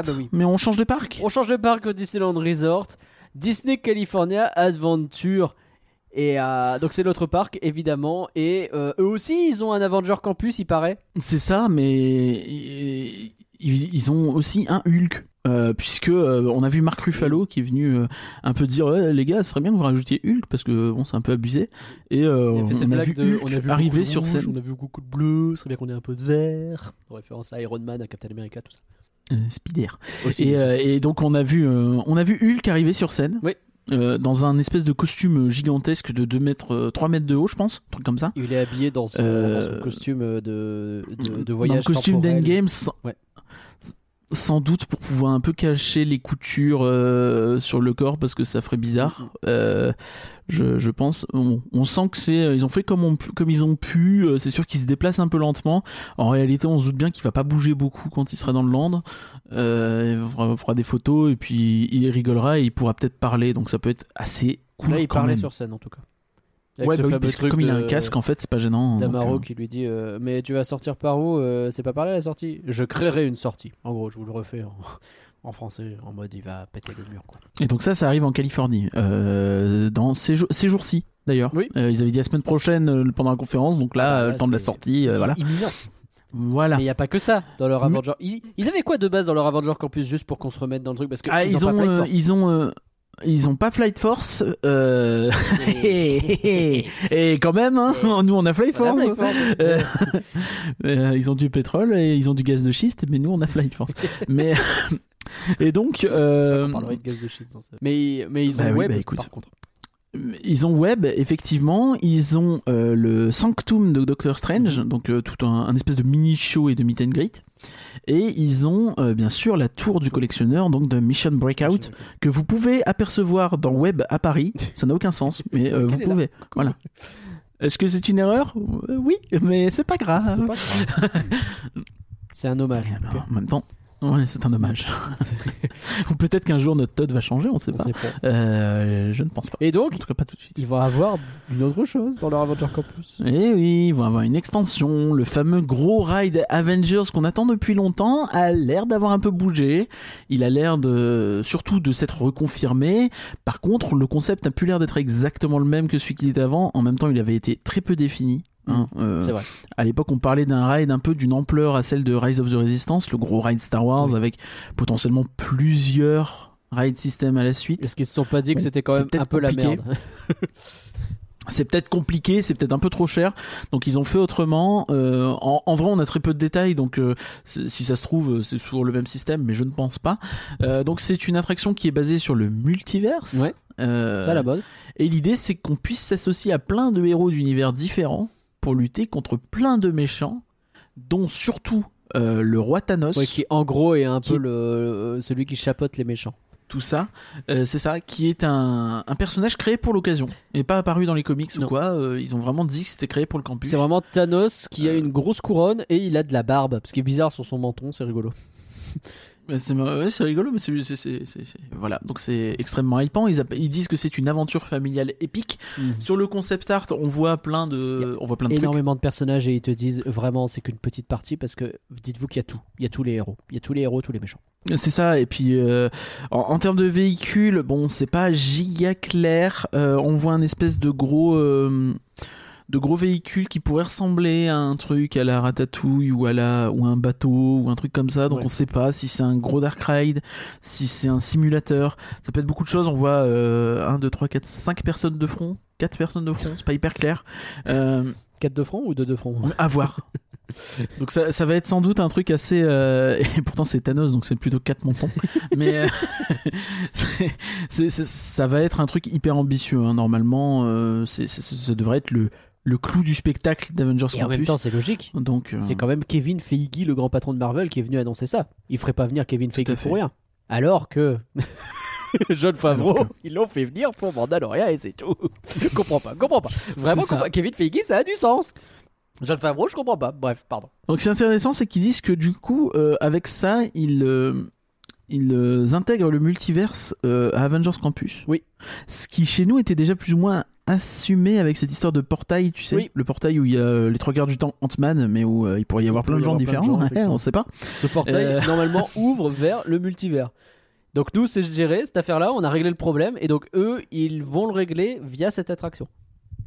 Ouais, c'est ça, donc ils l'intègrent directement au campus. Est-ce qu'ils attendent l'attraction ? Je ne sais pas, hein, c'est pas, ils en ont peut-être rien à battre. Est-ce que c'est pas aussi tu sais, cette même histoire de Galaxy's Edge qui est bloquée dans une timeline ? Et donc, comme eux, ils ont eu leur Avengers Campus un peu plus tôt, ils n'ont pas eu le temps d'intégrer cet univers-là, et donc là, ils le font. Oh, je pense que c'était déjà plus ou moins... Je pense que c'était déjà plus ou moins assumé, et que nous, c'est juste qu'on n'avait pas le Sanctum, du coup, fallait peut-être je ne sais pas. Parce que je trouve qu'en termes de timing, ça collait pas trop mal, mais bon... En tout cas, l'aventure, mais c'est possible. En tout cas, l'aventure, ils la définissent comme une aventure familiale épique. donc on imagine un truc un peu mouvementé mais pas trop, et voilà, donc ça a l'air hyper bien en tout cas, un truc on a rien vu et on est hypé de ouf. On n'a rien vu, on n'a pas de date, c'est probablement pour au moins 2025, puisque plus tard on a eu, tu sais, on a une timeline sur la fin de la conférence, oui. et c'est pas dedans. Oui. Donc, et la timeline s'arrête en 2024. Donc c'est au moins 2025. C'est dans longtemps. Autre projet. On est toujours en Californie, bougez pas, hein, vous, vraiment, que chacun garde son calme. Dites-vous, imaginez à Paris, on avait eu autant. Voilà, bon, bref. Voilà, donc toujours. Il y a plein de trucs qui arrivent en Californie. On n'a jamais eu autant d'annonces pour Paris à la D23. Il y a un autre truc qui a été annoncé. Curien, vas-y, fais-nous rêver. Effectivement, toujours à California Adventure. Donc là, c'est la zone Pacific Wharf, qui est une zone qui rend hommage à San Francisco. Excuse-moi, c'est pas facile. Donc c'est surtout une zone qui est à côté du Pixar Pier et du campus.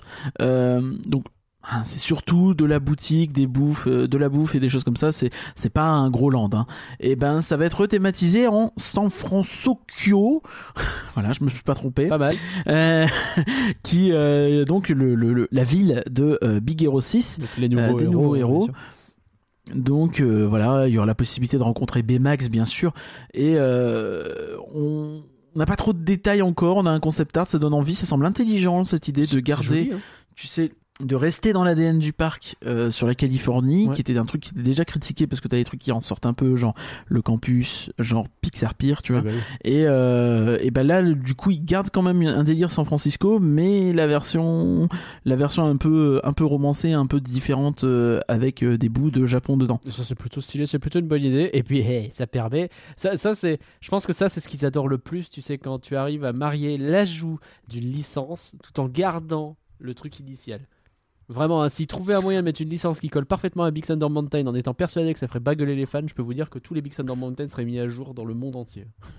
Ouais, mais je pense que c'est compliqué, ils savent que. Ah, mais c'est comme Haunted Mansion, Phantom Manor, tu vois, c'est compliqué. Faut vraiment trouver le truc, hein. Tu sais que si t'y touches, il y a moyen, tu te fais démonter. C'est possible. Bon, voilà pour les parcs. On a fini avec les parcs, presque. On est toujours en Californie. Les parcs de Californie, bien sûr. Calme. Le reste du resort, ils ont parlé de l'hôtel Paradise Pier, donc qui était évidemment lié au land éponyme, qui va devenir l'hôtel Pixar Place, pas Pixar Pier. Waouh. Okay, nouveau. Et voilà, donc ils ont parlé un petit peu de la bouffe dedans. Il y a une zone de jeu extérieure aquatique. Oui. Thématisée sur Nemo, on s'en fout. Nemo 2 d'ailleurs, c'est le petit personnage de. Le poulpe, dont j'ai déjà oublié le nom, j'ai revu le film il n'y a pas longtemps. Oui. Bref, on s'en fout. Downtown aussi, donc leur Disney Village, ils ont annoncé Downtown Disney, des nouveaux, effectivement, ils vont avoir des nouvelles choses parce qu'ils n'ont pas l'air de vouloir avoir besoin d'annoncer une grande refonte en grande pompe pour ajouter deux nouveaux trucs. T'as vu, deux nouveaux trucs, alors que nous on refond et on en a un.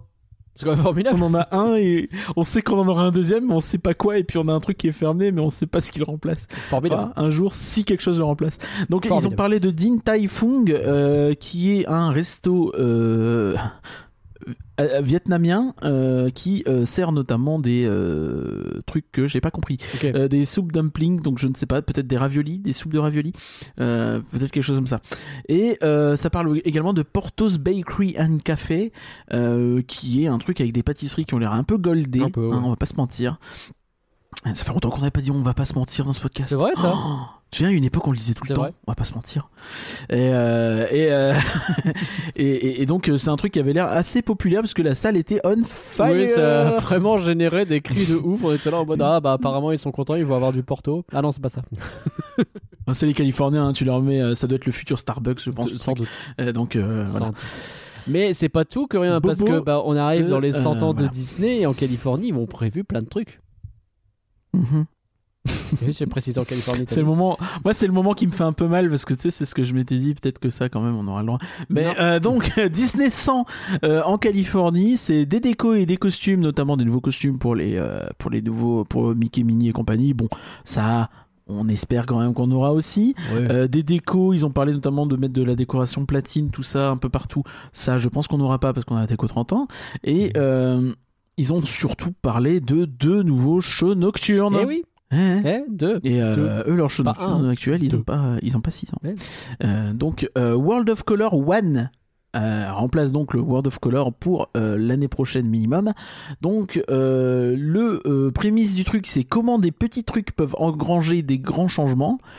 Donc il donnait l'image un petit peu de la goutte d'eau qui tombe dans de l'eau et qui crée une onde qui pourrait derrière générer d'autres choses et compagnie. Je connais, même la plus petite des personnes peut changer le cours du futur. C'est le Seigneur des Anneaux, ça. C'est ça. Ouais, ou l'effet papillon. C'est une chanson de Calogero. Et on fait un coucou d'ailleurs à Calogero le podcast. C'est vrai, c'est vrai. Voilà. Coucou. Et oui. Et donc, improbable. Et donc, sur World of Color 1, il y a des licences qui sont mises en avant dans le visuel. On voit de Vaiana, du Encanto, du Mulan et du Roi Lion. Ouais, du Roi Lion. C'est original. Après, je sais pas à quel point c'est aussi original chez eux que chez nous. Mais voilà. T'as sauté Soul. Oui, non mais j'ai fait exprès. Ah. J'ai mis de côté pour l'emphase, c'est que le plus étonnant, c'est de voir du soul. Oui, c'est vrai. Donc voilà, ça peut être vachement bien après dans un show nocturne avec, on imagine du jazz avec les fontaines, les moments, tu sais, où il entre en transe un peu, ça peut être vachement intéressant, je trouve. Et donc il y a une nouvelle chanson originale pour ça qui s'appelle Start a Wave. Commence une vague. Commence la vague. Et l'autre voilà, alors. Voilà, donc ça c'est pour California Adventure. Et l'autre c'est Wondrous Journeys, c'est dans le parc Disneyland, le parc Disneyland, pas le nôtre, celui qui accueille déjà Fantasmic. Rappel, ils ont Fantasmic. Ils vont en avoir un deuxième. Cool. Donc leur show nocturne sur le château va changer parce que oui, ils ont plusieurs shows nocturnes dans le même parc. Oui, c'est possible. Oui. Et ils ont aussi une parade. Oui, oui c'est dans possible. Le même parc, on parle pas du même resort, on parle du même parc. Oui, ils ont ils ont 3 shows nocturnes plus une parade dans le resort. C'est possible. Oui, c'est possible. Nocturne. C'est pas la carte qui. Donc dans ce show c'est un show à château entre guillemets hein. Il y aura tous les 60 classiques de Walt Disney Animation Studios qui auront le droit à leur clin d'œil. Même coquin de printemps. Ben, probablement. Eh oui. Et donc ça parle de projections sur le château, sur Main Street, sur Small World et sur les Rivers of America. Donc voilà. Le château et Main Street, je savais, Small World, je savais qu'ils faisaient des trucs de temps en temps, mais je sais pas si c'est nouveau que ce soit inclus un show nocturne dans le château. Et Rivers of America, bah, c'est déjà là où ils font Fantasmic, donc ça fait beaucoup. Ça fait beaucoup. Bah, ils peuvent, hein. Mais en fait, c'est terrible, mais c'est vraiment le show nocturne qui est évident pour les 100 ans de Disney. Tu mets un peu des 60 dessins animés Disney, des 60 classiques, bah ouais, oui. Et ça aurait été malin de faire un show nocturne pour les 100 ans de Disney et de le mettre dans tous les endroits où on fête les 100 ans de Disney, c'est-à-dire partout dans le monde. Oui, finalement. N'est-ce pas ? Par contre. Et donc la chanson, il y a une nouvelle chanson qui s'appelle It's Wondrous et qu'on a pu entendre celle-ci. Oui, c'est vrai. C'est celle qu'on a entendue. Elle était très très jolie. Moi non plus parce que j'étais en sueur. Si, elle était jolie. T'as même dit un truc du genre on dirait du Disney. Ça nous change. C'est vraiment ce que t'as dit. Donc, le genre un sacré live, connard. Je parle de moi. Mais attends, je vais faire de la transition. Je suis désolé parce que la prochaine actu pour, c'est la dernière d'ailleurs pour la Californie. C'est quelque chose qu'on a nous lancé en grande pompe en France. Ça, c'est une tradition purement. Tout à fait. C'est une tradition française. Alors, on est très très fiers là-dessus. On a été précurseurs. La French Qualitat. Donc, on peut se le féliciter. Je t'en prie, vas-y. On peut annoncer en grande pompe le retour d'un truc qui a déjà été existant, c'est-à-dire de la parade Magic Happens, la fameuse parade qui a été lancée en 2020 pour les 65 ans du parc, pardon, c'est pas facile, faut compter, et qui a été clôturée au bout de 3 semaines parce que le Covid et qu'on attendait toujours depuis, où on se disait mais putain mais ils ont quand même une nouvelle parade et ils la mettent pas quoi, c'est ouf. Et après, il y a aussi des restrictions Covid qui sont beaucoup plus vénères en Californie que chez nous. Mais voilà, donc elle va être enfin de retour. Et donc ça, c'est quand même quelque chose. Et les gens ont applaudi à tout rompre parce que, il n'y a pas qu'à Paris qu'on peut mettre dans le programme d'un anniversaire. C'est le retour d'un show qui était là, qu'on aurait dû remettre depuis longtemps. On le remet maintenant. Soyez contents, c'est là. C'est exceptionnel. Après, la parade a 2 ans. C'est vrai. Pas 6. Mais bon, quand même. Quand même. Et puis beaucoup de gens ont, je pense, pas eu le temps de la voir, hein, mine de rien. Tu sais, si elle est vraiment arrivée en février, genre, et mi-mars, elle est partie. Donc je peux comprendre aussi qu'il y a une certaine hype. Et voilà, on a fini pour la Californie, enfin! C'est fait, et dites-vous que ça va être quand même beaucoup plus rapide quand on va aller à Disney World, parce qu'on reste aux États-Unis, en Floride, et évidemment. Oui. Et on commence directement par le Magic Kingdom. C'est parti, Kyrian, fais-nous rêver. Tout à fait, leur parc à château, donc leur Disneyland, il va avoir un peu le même principe que nous avec Ilu et eux et les Californiens avec Magic Happens, c'est-à-dire qu'ils annoncent en grande pompe le retour d'un show, show qui avait été remplacé cette année par un nouveau show nocturne pour... mais nous, on a le Dreams de Noël, Kyrian. Voilà. Et donc ils ont annoncé le retour de Happily Ever After, le show qui mettait tout le monde d'accord sur les shows à château. Et bah, en fait il est updaté, voilà. Coucou Illumination. Ils peuvent le faire. Mais on sait pas, écoute, peut-être que le Dreams de Noël sera updaté. Tu sais quoi ? Ouais. Quand ils feront le Dreams de Noël et qu'il y aura du Frozen 2 dedans, tu feras ton mea culpa public.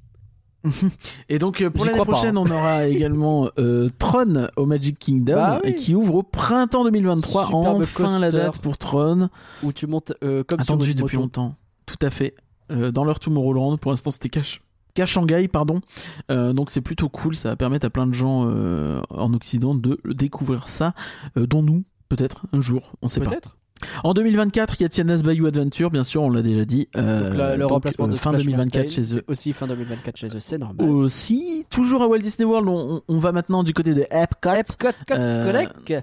Donc qui va en 2023 ouvrir son World Celebration, qui est refait. Vous savez, en fait Epcot c'est vraiment dans une phase de refonte assez massive depuis plusieurs années. Il y a pas mal de choses qui ont été coupées dans les budgets, notamment le quartier anglais qui devait bénéficier d'une allée Cherry Tree Lane, celle de Mary Poppins, et d'une attraction qui va avec, probablement une petite attraction genre un flat ride, mais les flat rides ça se fait pas ailleurs, ça se fait que dans un parc, on vous dira lequel plus tard. Et donc voilà, donc, mais ils ont quand même revenu sur certains points qui vont bien avoir lieu. Donc en 2023 à Epcot ils vont refaire le World Celebration, je n'ai pas les détails, donc parmi tous les trucs coupés, celui-là restera bien, donc c'est l'endroit où vous aurez plein de festivals. Vous savez, il y a le festival des fleurs, le festival des arts, le festival Food and Wine, qui nous intéresse plus étonnamment, qui ont lieu là-bas. Et donc c'est un parc plus mature entre guillemets, qui a tendance à viser à toucher un public vraiment plus âgé, voire même senior, qui vient juste se balader, picoler et manger ce qu'il faut. Et donc sur plein un vrai coin de repos avec de la verdure, des choses comme ça, c'est plutôt cool, avec notamment le Dreamers Point qui fait un peu hommage à Walter, puisqu'on sait que Epcot c'était son dernier projet qui ne devait pas du tout être un parc mais une grande ville futuriste. Donc ils font ça avec une statue Walt the Dreamer. Donc comment vous expliquer la statue autrement que imaginez des escaliers et imaginez Walt assis dessus, comme si c'était pas des escaliers mais une cuvette de chiottes, et il fait popo mais il a les bras, il a les mains croisées et il a un grand sourire, donc sans doute un peu constipé. Donc Walt the Dreamer, ou Walt poche sa pêche ou... Très bien, je sais pas. On est content d'avoir cette image en tête maintenant. Voilà, donc c'est ça. Autre coin refait dans Epcot, c'est la partie qui s'appellera désormais World Nature. Je ne sais pas comment elle s'appelait avant, je le dis tout de suite, je ne suis pas expert en Epcot, c'est compliqué, c'est grand et c'est... abstrait pour moi. Donc dans ce coin World Nature, il y aura l'attraction Journey of Water Inspired by Moana. Donc vraiment, qui ouvrira l'an prochain également. Sur les noms, je suis désolé, hein, mais Journey of Water, donc le voyage de l'eau. Ouais, mais il est bien ton nom, mais on sait pas que c'est Moana. Vas-y, dis à côté que c'est inspiré par Moana. Ok, let's go. Et ça fait un... mais c'est dans la plus pure tradition d'Epcot, c'est-à-dire qu'ils te mettent, ils te vendent ça comme étant quelque chose qui va te faire découvrir l'histoire de l'eau, le fait qu'elle ait sa propre volonté, ce qui est un peu montré dans le film, et qu'elle est importante et machin, tu vois, les différentes formes de l'eau, ça c'est un film. Et donc tu vois, et je pense que c'est pour ça que ils veulent pas trop accentuer le fait que c'est encore une licence qu'ils mettent dans le parc, même si dans les faits, bon bah tu auras Tefiti et compagnie dedans et ça va être beau, mais en vrai l'emphase est quand même pas mal faite sur Moana, mais on le dit pas trop pour pas trop fâcher les gens aussi, quoi. Ok. Voilà, donc c'est un parcours, hein, c'est un sentier d'exploration, voilà. Ok. Pourquoi pas ? Ils ont aussi annoncé un truc qui a fait hurler la foule alors qu'on en avait rien à battre. Ah, mais ça, c'est pas étonnant. Mais c'est parce que tu es naïf, tu ne connais pas les Américains. Les Américains, les Floridiens notamment, ils ont deux choses qu'ils adorent. Ils ont Orange Bird, qui est un petit oiseau, qui est la mascotte de, du comté en Floride, et qui a été plus ou moins racheté, je crois, par Disney, qui a les droits dessus et qui fait des goodies dessus. Et Figment, le dragon de Journey into Imagination.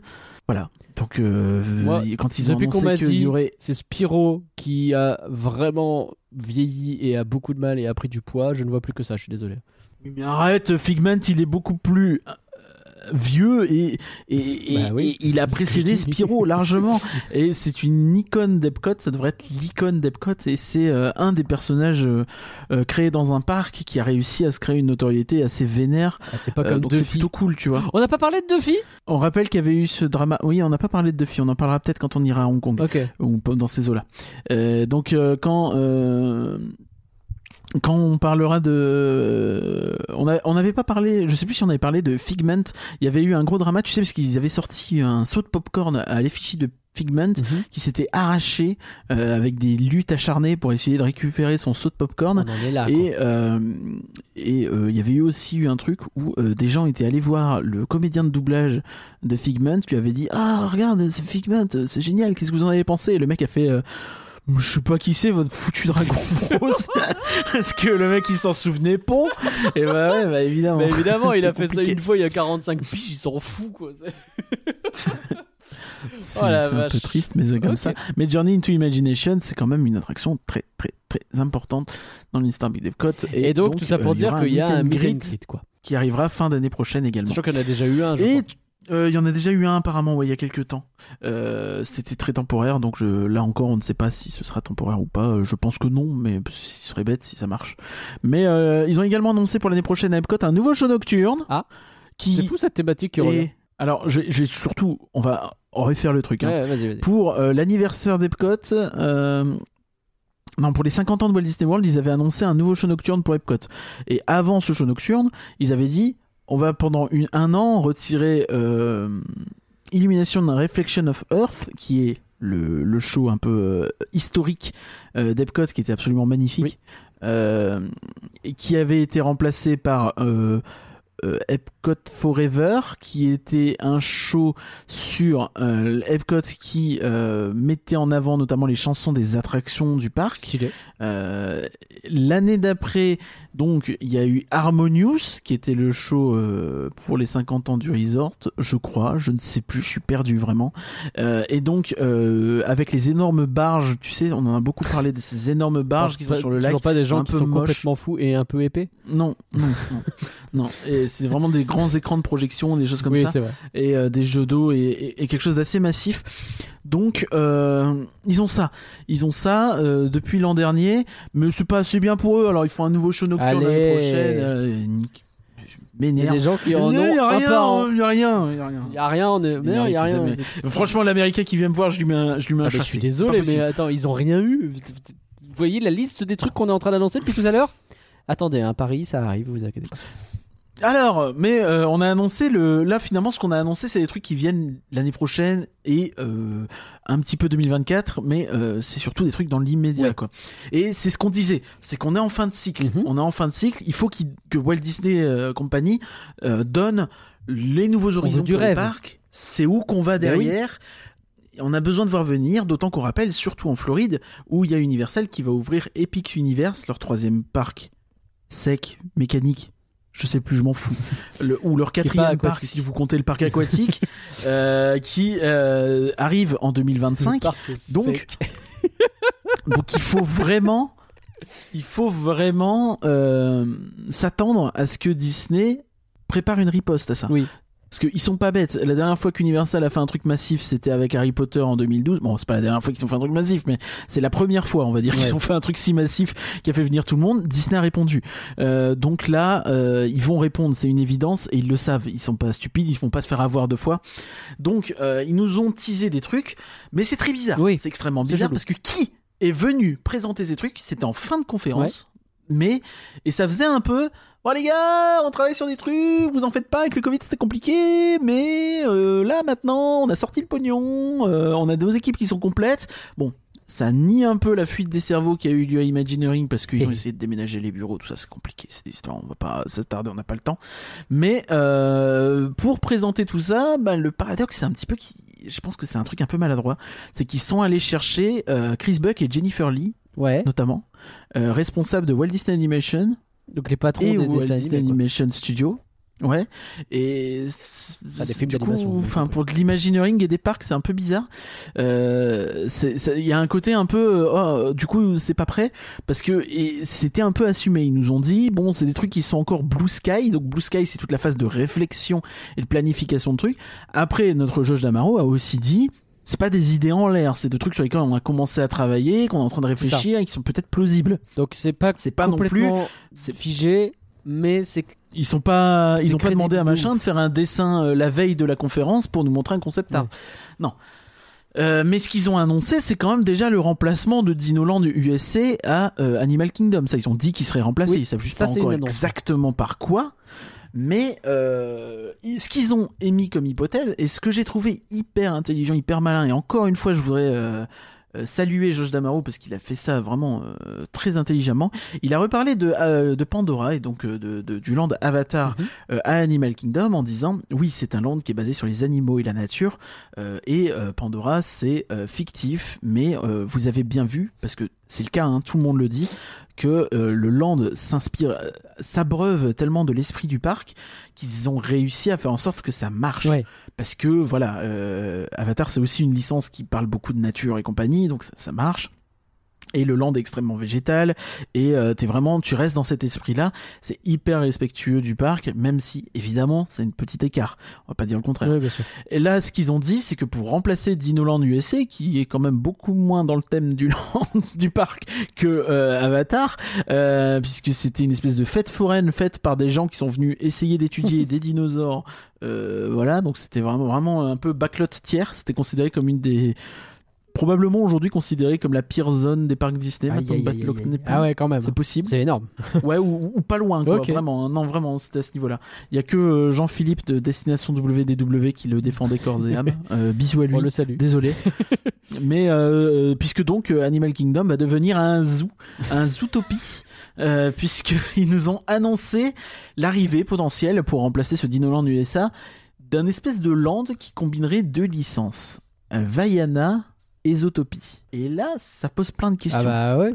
Ça pose énormément de questions parce qu'on est effectivement sur un nouveau cycle pour la Walt Disney Company, un cycle qui peut rappeler Fantasy Springs à Tokyo, en tout cas inspiré par ce délire-là, en gros de faire des lands qui cumulent différentes licences dans un même thème. On reviendrait presque à des Adventureland et des Fantasyland et des Frontierland, tu vois. Et peut-être que c'est intéressant et que ça permet de pas mettre tous ses œufs dans le même panier et de faire un énorme land Star Wars pour une licence qui est pas au top. Ouais, fais gaffe. Je dis pas au top. Fais gaffe à ce que tu dis. Je pèse mes mots parce que j'ai pas envie qu'on parte sur ce débat. Fais gaffe à ce que tu dis. Et donc, mais oui, mais ça a du sens, mais ne serait-ce que au top ou pas au top, bah, si quelqu'un qui n'aime pas Star Wars et pendant 5 ans, le seul truc que t'as qui va arriver dans un land ou dans un parc, c'est un truc Star Wars, c'est sûr que tu te sens pas trop dedans. Alors que si t'en mets 2 ou 3, là, t'es déjà un peu plus serein sur le fait que ça va parler à pas mal de monde. Ouais, si tu mets 2-3 licences, effectivement. 2-3 histoires Disney, pardon. Il faut plus dire licence. Bah non, on n'a plus le droit. Et donc, ce qui est intéressant, c'est que pour l'attraction Zootopie notamment, ils ont bien évoqué le fait qu'ils n'allaient pas faire un land urbain comme à Shanghai, qui reprend la ville de Zootopie, mais un land plus... où ils s'inspirent des biomes, notamment des biomes qu'on a pu ne pas voir. Vous savez, dans toute la scène où il y a Judy sur son monorail... on voit plein de décors différents. Incroyable cette séquence. Elle est magnifique, elle est fabuleuse. Et donc ils disent pourquoi pas montrer des trucs comme ça où il y a des trucs beaucoup plus naturels et qui pourraient très bien marcher ou même qu'on ne voit pas dans le film et qui pourraient exister quand même dans l'univers. Donc ça c'est intéressant. Et idem pour Vaiana, ils ont expliqué que mais pourquoi Vaiana Animal Kingdom ? Il y a quand même un grand rapport à la nature, avec la mer, avec pourquoi pas du coup les animaux marins et compagnie. Donc c'est hyper intéressant. Et c'est quelque chose que vraiment j'ai apprécié dans la démarche de Josh D'Amaro, c'était de pas juste dire il y a Vaiana et Zootopie qui arrivent et voilà et on nique l'idée de base du land. C'est vraiment d'expliquer en quoi ça peut marcher dans le parc. et c'est plutôt réussi parce que j'ai pas vu grand monde s'en plaindre, tu vois. Oui, non, non. Alors qu'en temps normal, je pense que ça aurait gueulé. Ça a de la gueule, ça a plutôt de la gueule. Mais ils ont pas fait. Je dis pas que personne s'en plaint. Hein. Et ils ont pas fait que voilà. ça. Ils sont allés plus loin. Et là, on est allé. Ils sont allés beyond. Big Thunder. Donc ils veulent aller derrière Big Thunder Mountain avec cette séquence un peu bizarre de. Est-ce que vous vous êtes jamais demandé ce qu'il pouvait bien y avoir derrière Big Thunder ? Et nous, c'est encore plus bizarre parce que bah tu prends le Molly Brown et tu vois derrière. Bah oui, tu m'emmerdes. Nous, on le sait. Ou tu prends le train, tu fais le railroad. Mais voilà. Et eux, ils savent pas ce qu'il y a derrière Big Thunder. Puis on savait, nous, il devait y avoir Geyser Mountain. C'est vrai. Donc et là, ils ont parlé d'idées en fait. Encore une fois, d'idées qui sont pas forcément archi définies, mais des idées qui sont en train d'évoquer, de réfléchir et de imaginer. Donc un land. Et là, ils sont allés loin. Une zone. Ils sont allés loin. Ils sont allés loin, sa mère. Une zone qui mêlerait, par exemple, Coco avec la ville Santa Miguel, je sais pas quoi. Mm-hmm. Probablement pas le nom. Je suis Santa Miguel, je sais pas quoi. Eh ben. Encanto avec la casita. La casita. Bien sûr. Parce que we do want to talk about Bruno. C'est ce qu'elle a dit. Et ils ont dit ça. Et une zone vilain. Alors là c'est parti en vrille. Hein. La zone méchant. Ça, je vous raconte pas. Il y avait des gens, on les a vus, ils sont levés, ils ont baissé leurs pantalons, ils ont fait l'hélicoptère, c'était incroyable. Mais, de toute façon, tout le monde était à poil dans cette scène. Hein. C'était insupportable. Vraiment. On vient de dire que les États-Unis sont pas contents. Je comprends pas, vraiment. Hein. What do you want? Ils sont pas contents USA? Parce que c'est. Do you ils want sont pas contents Trump parce que again? C'est fou. Pardon. C'était bizarre. Ouais. C'était bizarre. Non, mais ce qui est fou, c'est que le land vilain c'est quelque chose qui existe dans l'inconscient collectif de sites de fans depuis des années et des années. C'est vraiment quelque chose qui est réclamé à corps et à cri, tu veux dire. C'est ça. Il y a même des gens qui parlaient de le 5e parc Walt Disney World, il faudrait que ce soit un parc vilain. Ouais. Oui. Tu vois, vraiment, on en est à ce niveau-là même de parc. Ouais, bah oui. Donc là, avoir ça qui est lancé comme ça, c'est une bombe. C'est vraiment une bombe. Alors, évidemment, on a vu un concept art. On voit dedans, effectivement, du Coco, du Encanto et un truc qui fait l'air d'être une espèce de temple un peu maléfique ou quoi. Je sais pas trop quel vilain. Ils ont mis l'emphase sur maléfique, justement. On voit un petit peu de Bonchauve, on voit 2-3 autres trucs, mais ça a l'air d'être beaucoup maléfique. C'est un peu flou quand même, on va pas se mentir. C'est méga flou, je trouve ce concept art beaucoup plus flou que l'autre encore. Ouais. Et je serais vraiment pas étonné si à terme, 1, 2 ou 3 de ces thématiques changent. Oui, oui. Ça peut bouger à tout moment. Finalement, ce serait juste Coco Encanto et les vilains peut-être plus tard ailleurs à un autre moment. Quoi. Peut-être juste c'est une zone vilain et parce que c'est bien de le mettre là-bas. Enfin, on sait pas en fait. Ça marcherait aussi. Donc voilà, c'est plein de choses qu'on peut imaginer. Mais c'est hyper intéressant de voir que Disney est en train de changer de modèle et peut-être de sortir de ces landes monolicence.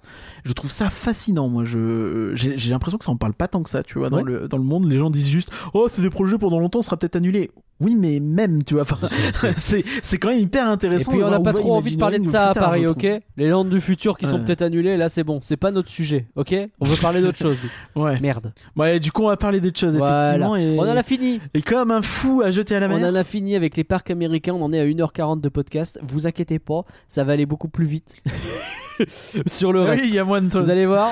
Alors, il y a Paris derrière à la fin, vous inquiétez pas. Mais... donc, on part à la mer, effectivement. Parce qu'on a un nouveau bateau pour la cruise line. Encore un nouveau bateau pour la cruise line. Et évidemment, parce que c'est fini l'abondance, c'est la fin de l'abondance. Donc, qu'est-ce qu'on va faire ? On va rajouter un gros bateau sa mère qui va polluer sa mère. C'est littéralement une ville sur l'eau. Il va y avoir 5000 personnes à bord, parce que je crois qu'on est vraiment sur cet ordre de grandeur. Hein. C'est pas moi qui... oui. C'est vraiment 5000. Ah oui, non, c'est gros. Je n'exagère pas. C'est des immeubles. Et c'est des villes, hein, 5000. Tout à fait. Je suis désolé. Ouais. Chez moi, là où j'habite, je suis pas sûr qu'il y ait 5000 habitants. Bon, ça va, c'est ta sœur le trou du cul du monde. Ah ouais. Et, donc, ce bateau qui s'appellera désormais le Treasure. Parce qu'après le Wish, le Wonder, le Magic, le Fantasy. Putain, j'ai tout su. Wish, Wonder, Magic, Fantasy. T'en manques un. Non, il m'en manque un. Dream. Merde. Dream, oui, oh, bah oui. Putain, c'est évident. Le Treasure, c'est le plus original parce que maintenant, à un moment donné, il va bien falloir. Ah bah, c'était ça ou la lumière, genre. Bah, je pense que c'est le prochain, ah, hein, parce qu'il y en a un autre qui est encore prévu normalement, donc. Donc Treasure, les trésors, hein, faut bien comprendre hein, le mot anglais pour trésor. Et c'est un bateau qui est focalisé sur l'aventure, c'est ce qu'ils nous disent. Avec beaucoup de Aladdin. On nous a montré le tapis volant. Beaucoup de Aladdin. On a vu le grand hall est thématisé sur Aladdin avec le tapis volant et la lampe magique et tout ça, ça peut être bien. On a vu également dans le petit visuel, on voit du Coco, du Vaiana et du Haunted Mansion avec les Hitchhiker Ghosts. Oh, stylé ça. Les trois fantômes que vous pouvez voir si vous n'avez pas les moyens d'aller aux États-Unis, vous pouvez aller à Nigloland. On les voit aussi, donc fait comme on peut. Et ben pourquoi pas. Et puis ils ont montré les petits trucs qui vont avec. Tiens, parlant de Haunted Mansion, j'ai pas mentionné, je me rends compte que j'ai oublié car au Magic Kingdom en Floride, ils vont rajouter le Hatbox Ghost dans leur Haunted Mansion. Donc c'est un animatronique avec un effet vraiment super cool qui date des débuts de Haunted Mansion, mais qui avait dû être retiré et qui est revenu en Californie depuis 2015, donc ils vont l'ajouter l'année prochaine je crois en Floride, donc voilà. Pas à Paris, ils ont toujours rien mais j'ai oublié, voilà.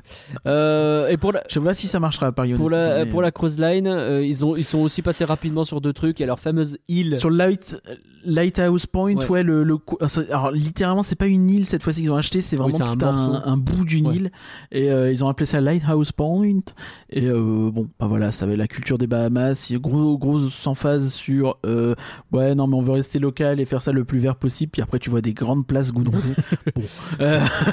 Les gars, on a dit la fin de l'abondance. Et en parlant de pollution, il y a un nouvel endroit qu'ils n'avaient pas encore commencé à polluer dans le monde avec leurs gros bateaux. Ils vont aller en Océanie, avec le Disney Wonder qui va faire quelques croisières là-bas. Il va pas y rester ad vitam aeternam, mais il va y faire quelques croisières. C'est pour la toute première fois.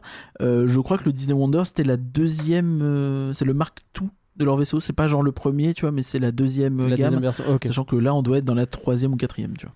Eh ben, voilà pour les bateaux, on est content, on a toujours envie d'y aller, ça ne bouge pas. Et avec un bateau, qu'est-ce qu'on fait ? On voyage, et tu veux aller jusqu'où ? On va continuer notre tour du monde et on va partir dans l'Est, même l'extrême Est, pour aller voir un petit peu ce qui se passe du côté de Hong Kong, effectivement. Tout à fait, alors sur Hong Kong, ils sont allés assez vite, parce qu'il n'y a pas grand-chose en même temps. Hong Kong, on sait, hein, c'est un parc, c'est un peu pareil, il est un peu en fin de cycle sur ses nouveautés. La surprise, c'est qu'il n'y ait pas eu de l'annonce d'attraction Avengers là-bas, parce que c'est quand même quelque chose qui est attendu, mais en même temps ils ont un Avengers Campus, donc ça serait dommage. En même temps, les trois parcs asiatiques ne sont pas à 100% détenus par Walt Disney Company, donc c'est aussi normal que toutes leurs grosses annonces soient pas faites là-bas, contrairement ils ont annoncé une statue avec Walter et Mickey sur un banc. Non mais quand t'es hongkongais, donc c'est sûr que t'as vachement moins d'annonces que les gens des États-Unis qui râlent, hein. Bref. N'en parle plus. Mais ils ont aussi dit que le Land of Frozen ouvrirait dans la deuxième moitié de 2023. Et je tiens ici à présenter mes excuses à Max Sachs, à qui j'ai dit que c'était ça pour Fantasy Springs à Tokyo, mais en fait non, c'est pour Hong Kong la deuxième moitié de 2023. Ah d'accord, très bien. Donc pardon. Donc on rappelle que c'est en gros notre Land Frozen à peu de choses près, c'est plus ou moins la même chose, sauf que il y a un dark ride, donc il sera normalement le même, et également un petit coaster. J'insiste sur le petit, c'est pas un gros coaster, mais ils ont un petit coaster. Et nous on l'a pas. C'est un petit coaster, donc c'est pas grave. J'ai pas tiqué, mais ça veut dire qu'on va se faire spoiler nos mères sur le dark ride qu'on aura dans 3 ans. Pourquoi tu crois que j'ai prévu de renouveler mon pass annuel, de mon passeport, pardon, pas annuel du coup, mais peut-être d'aller faire un tour pour limite vous spoiler moi-même. En fait, finalement, ça, on en parle plus. Évidemment. Voilà. Donc ça c'est Hong Kong. Voilà, on continue un petit peu à pied puisqu'on va jusqu'à ça fait une trotte. On va jusqu'à Shanghai. On va marcher un petit peu. C'est grand là, je suis pas chaud. Shanghai Disneyland. C'est ça les parcs, il faut marcher. Le plus jeune des parcs Disney, lui aussi. C'est ça, qui a ouvert en 2016. Donc on a vu le Land, on a vu des concept art et des choses sur le Land Zootopie qui est en train de bien avancer sa construction là-bas. Pour le coup, là-bas, c'est un peu comme à Hong Kong.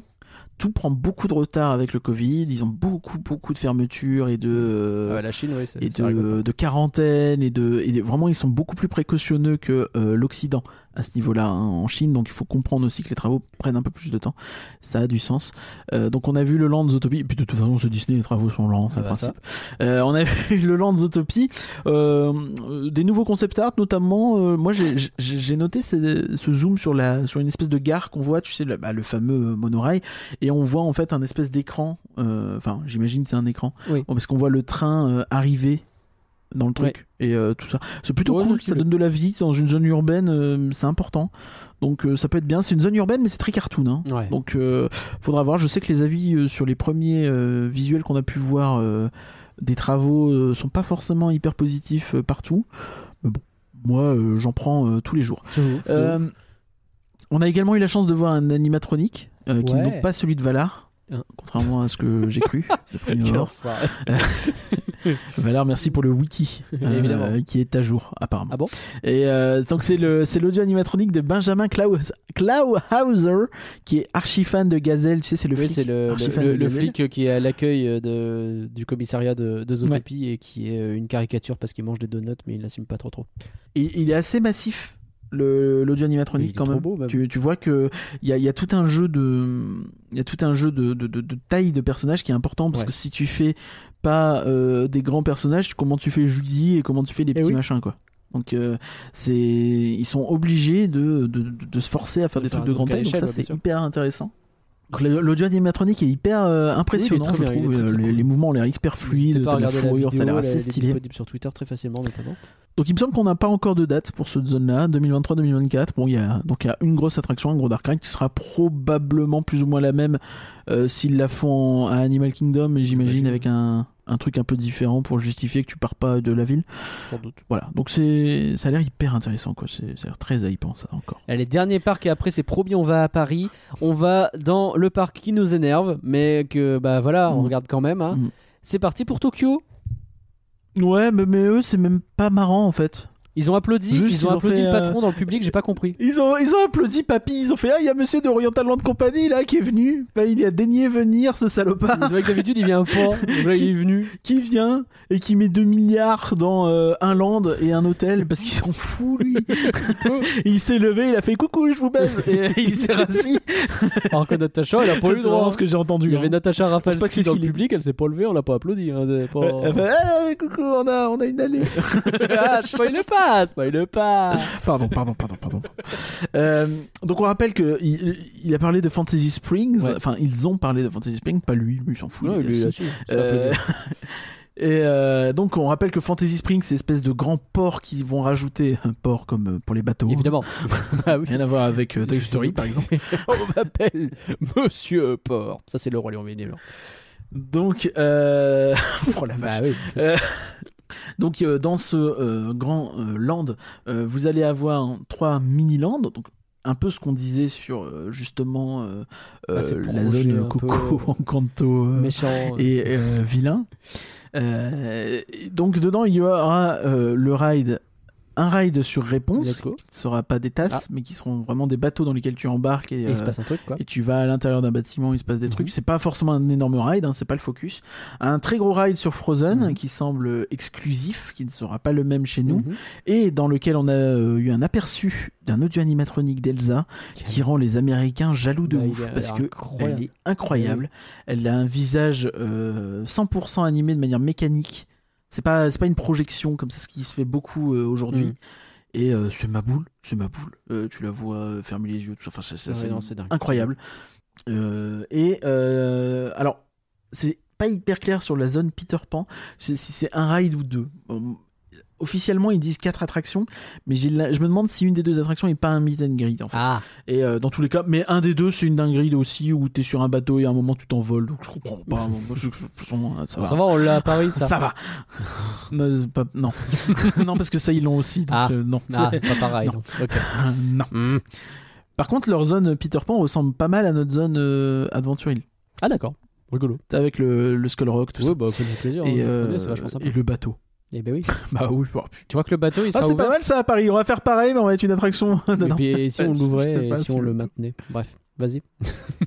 Et on a aussi revu des visuels de Space Mountain.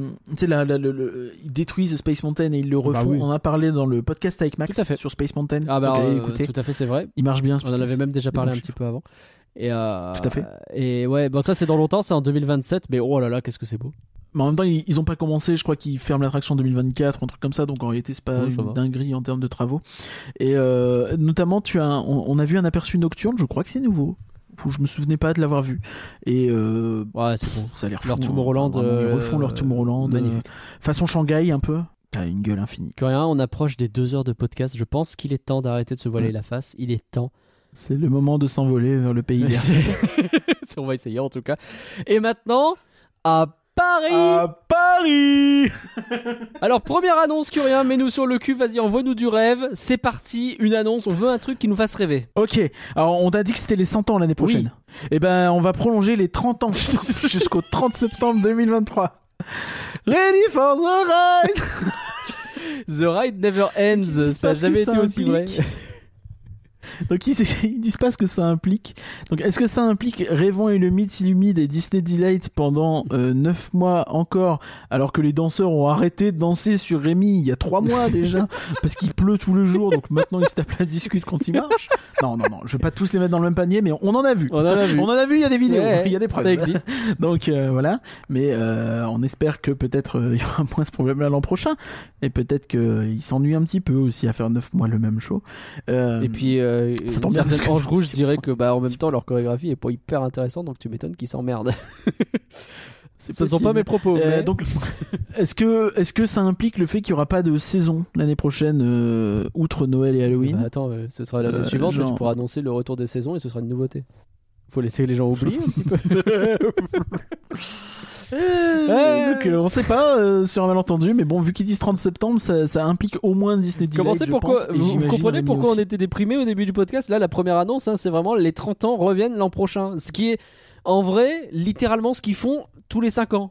Donc il n'y a même pas de vraie nouveauté. C'est genre, ah bah ouais, cool, très bien. Bon, de toute façon, on s'y attendait tous. Bah, un peu, mais ouais.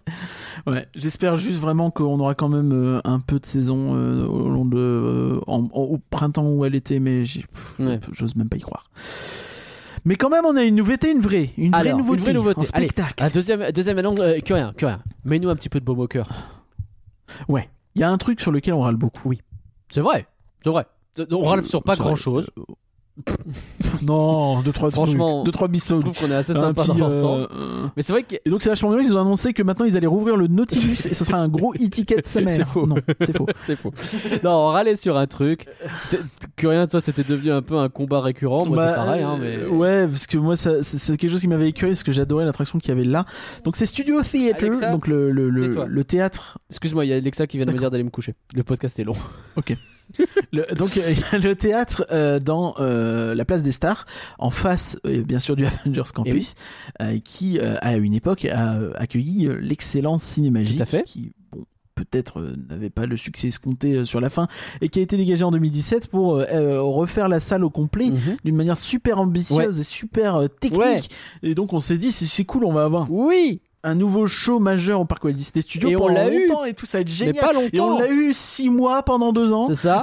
Mais 6 mois cumulés. Oui. Pendant 2 ans cumulés. Puis après, on n'a rien eu pendant 3 ans. Et puis maintenant, ils font coucou avec Migni, où ils mettent des projections, des projections pas très intéressantes.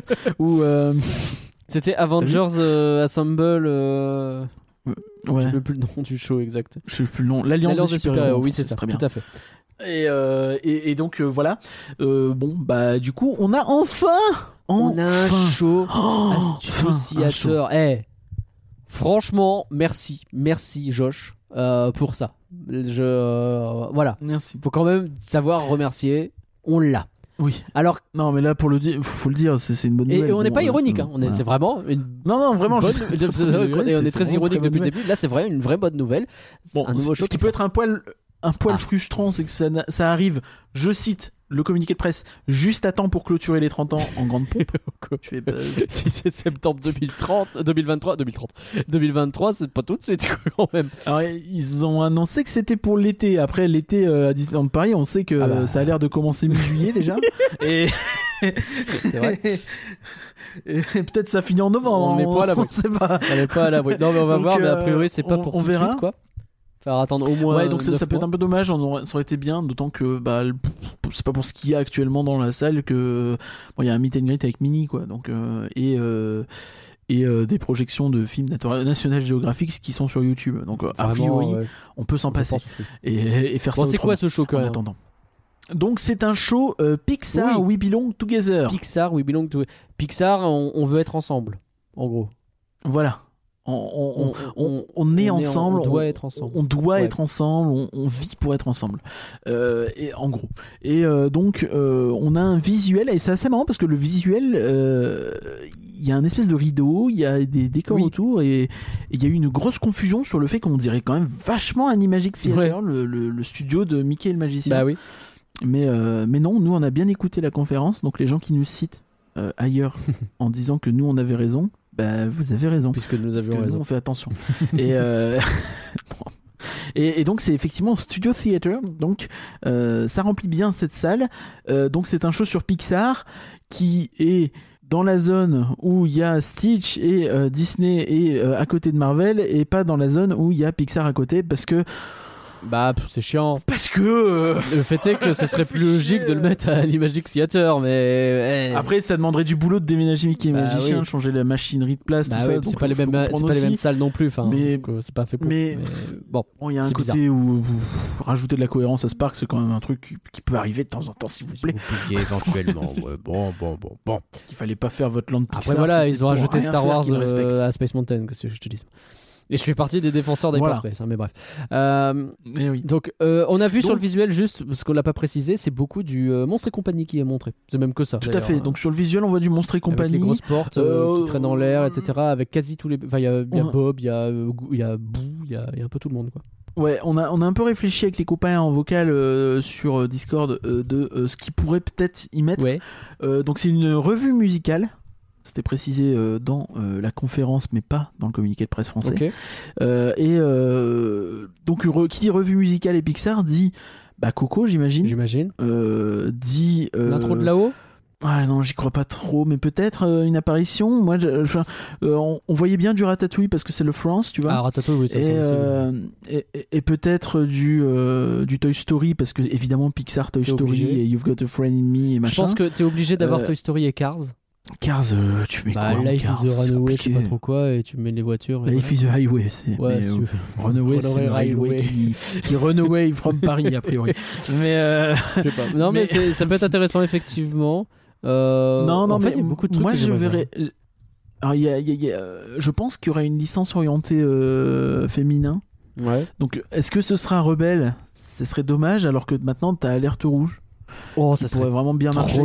Ce serait vraiment très cool. Donc vraiment, si on peut avoir de l'alerte rouge, ce serait trop incroyable. Cool. Et voilà. Donc on partait plus ou moins sur ces licences. Après, bon, il y a Nemo aussi, peut-être, c'est possible, parce que t'as déjà tout Pixar. Non, mais donc, t'as une comédie musicale, Nemo à Animal Kingdom. Ah. Donc en vrai, pourquoi pas, effectivement. Non, mais je pense pas que t'auras du vice versa ou des trucs comme ça. Peut-être Soul, je sais pas. Soul, j'ai pensé. Ouais, on a vraiment cité tout Pixar.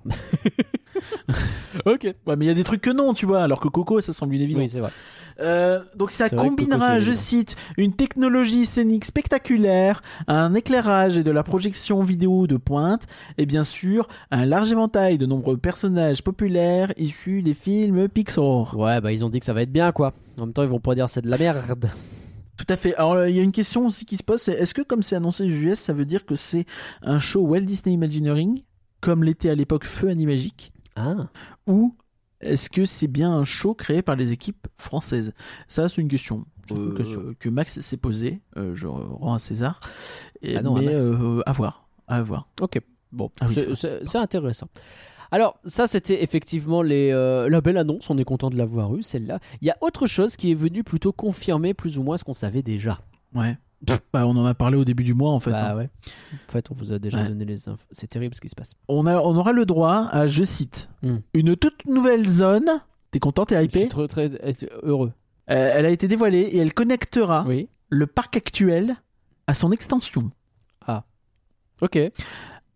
Offrant aux visiteurs un écrin de verdure pour flâner, se détendre et découvrir de nouvelles expériences. S'il vous plaît, ne faites rien de coquin. Je suis désolé, c'est vraiment Anne Hidalgo le... Anne Hidalgo dans le texte. C'est... L'écrin de verdure pour flâner, c'est... J'ai l'impression qu'elle dit le moment de grâce dans le métro. C'est le même genre de... Ah putain, c'est vrai qu'elle a dit. Elle avait dit ça. Alors cette extension comprendra... Cette connexion, cette nouvelle zone qui connecte, elle comportera un magnifique lac, alors très ambigu, et une toute nouvelle promenade au cœur de jardins inspirée des histoires Disney. Donc là, on vous dit, hein, ne dites plus non, licence, ne dites plus IP, vous dites des histoires Disney. C'est le nouveau terme, on va le bouffer par tous les orifices, je vous préviens. Et donc le magnifique lac, qu'est-ce qu'ils appellent le magnifique lac ? Est-ce qu'ils parlent du grand lac ? Mais du coup, ça veut dire que cette nouvelle zone inclut le Grand Lac, ou est-ce que le Grand Lac c'est l'extension, ou et dans ce cas-là le lac c'est autre chose, et le magnifique lac en fait c'est un petit étang. Parce qu'a priori il y a un petit étang. On a eu un visuel, faut le dire, on a eu un beau visuel que l'on ne connaissait pas pour le coup, qui nous a permis de découvrir un peu cette promenade. Comment décrire ? On a une grande allée. Il y a une grande allée, ça oui. Avec plein de lampadaires. On l'appellera la grande allée. On l'appellera la grande allée. Avec lampadaires. Oh là là. On revient sur Jamel Debbouze 2 fois aujourd'hui. Oui. Et ce sera le fil rouge finalement. Donc qu'est-ce que vous avez sur cette allée ? Alors elle se situe évidemment là où prenait place autrefois le Hollywood Boulevard, qui semble avoir été un peu rogné au passage.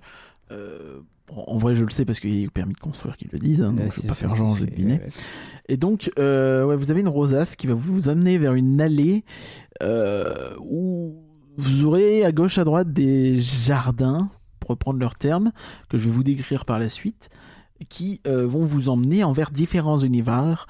Donc, on a par exemple le jardin anglais qui est inspiré de nos persos préférés. Ce sera le premier jardin sur votre gauche. On voit du Peter Pan, une statue Peter Pan un peu cheapos sur un pilier. Alors, on ne sait pas si c'est cheapos. Alors, c'est Valar qui l'a dit, donc si vous n'êtes pas content, vous allez voir avec lui. Moi, je reprends ces termes. C'est vraiment un fanart sur lequel c'est vraiment Peter Pan. Non, mais c'est Peter Pan qui est... Non, pas ça. Non, c'est sur les grands concept art. Ah, mince. Donc, oui, je vois de quoi tu parles, pardon. Je vois. Bon, qui est vraiment sur le portail, tu vois.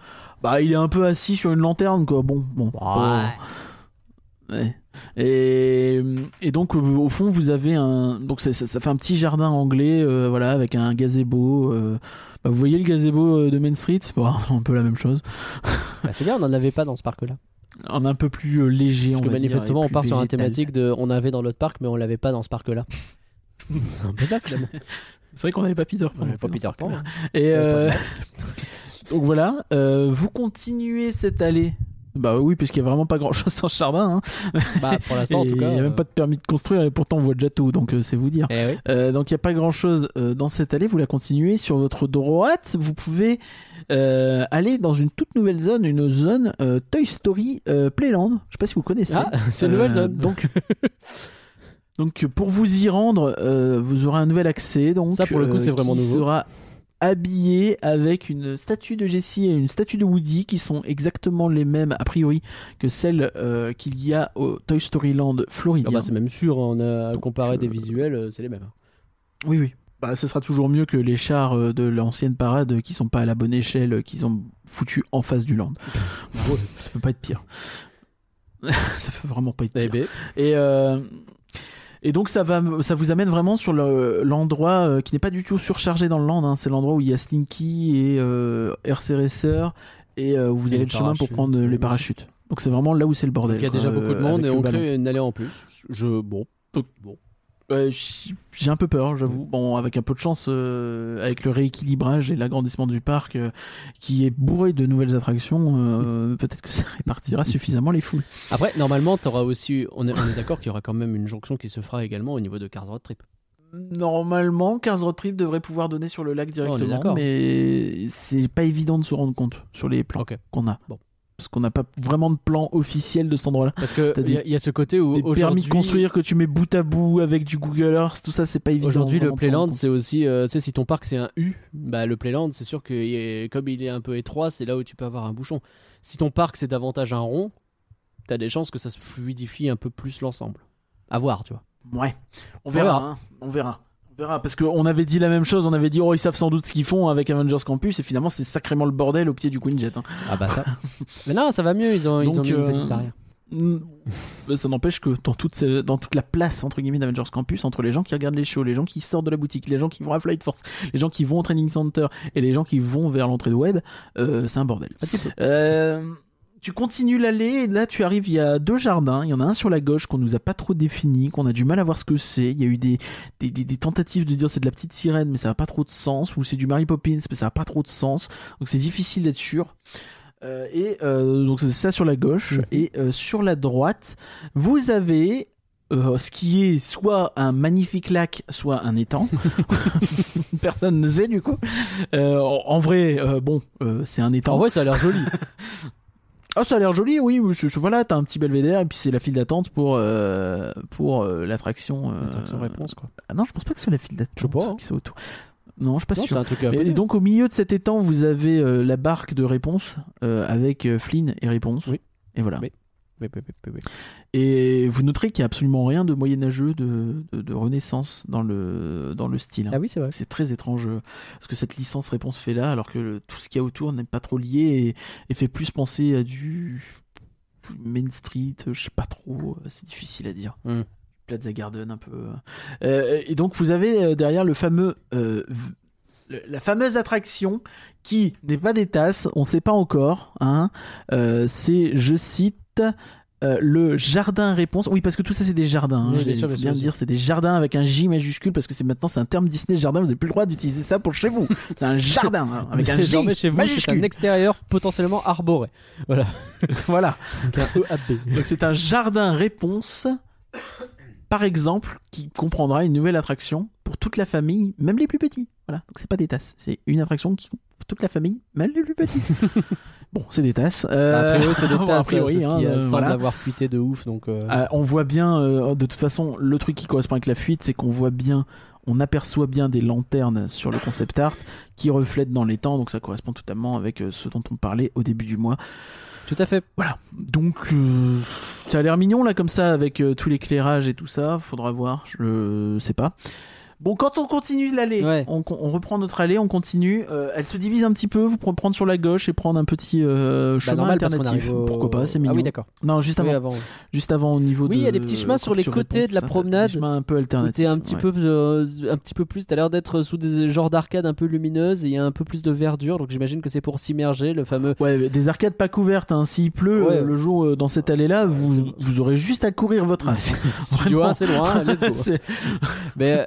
Vraiment, hein, c'est là que tu sens l'idée de flâner dans un écrin de verdure, ce qui va peut-être être bientôt ma nouvelle bio Twitter. Hein. Je rêve de flâner. Ça sera cool en avril, en mai, en septembre et en octobre. Avec un peu de chance, il ne fera pas trop chaud puisqu'il y a de la verdure. Donc, moi, je kiffe ça aussi en juin, juillet, août. Je suis particulier, moi. Mais en hiver ça va être chaud. Bah justement enfin, non, du coup non. Mais... et quand il pleuvra, bah vous allez courir votre race encore une fois.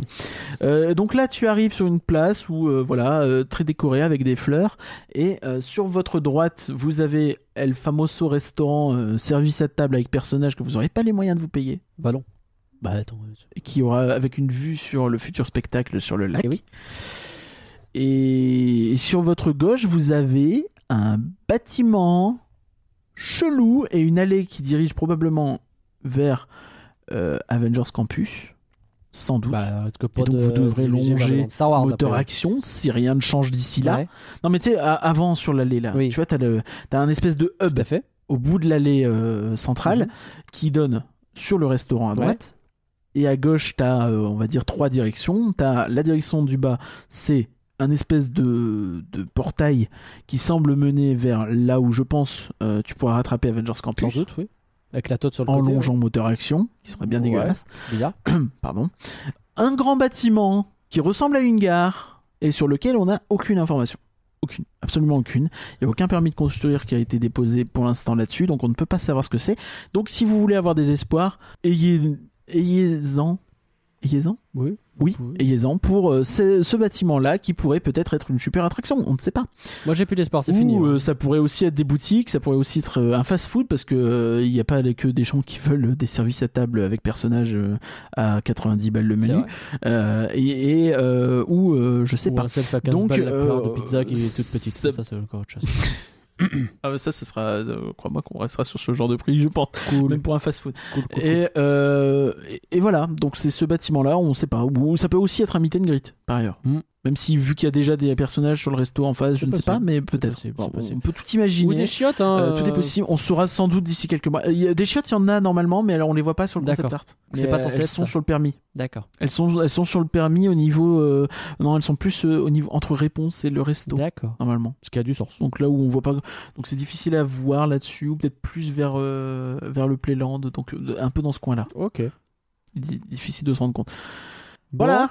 Donc on a fait le tour. Donc voilà, des tasses.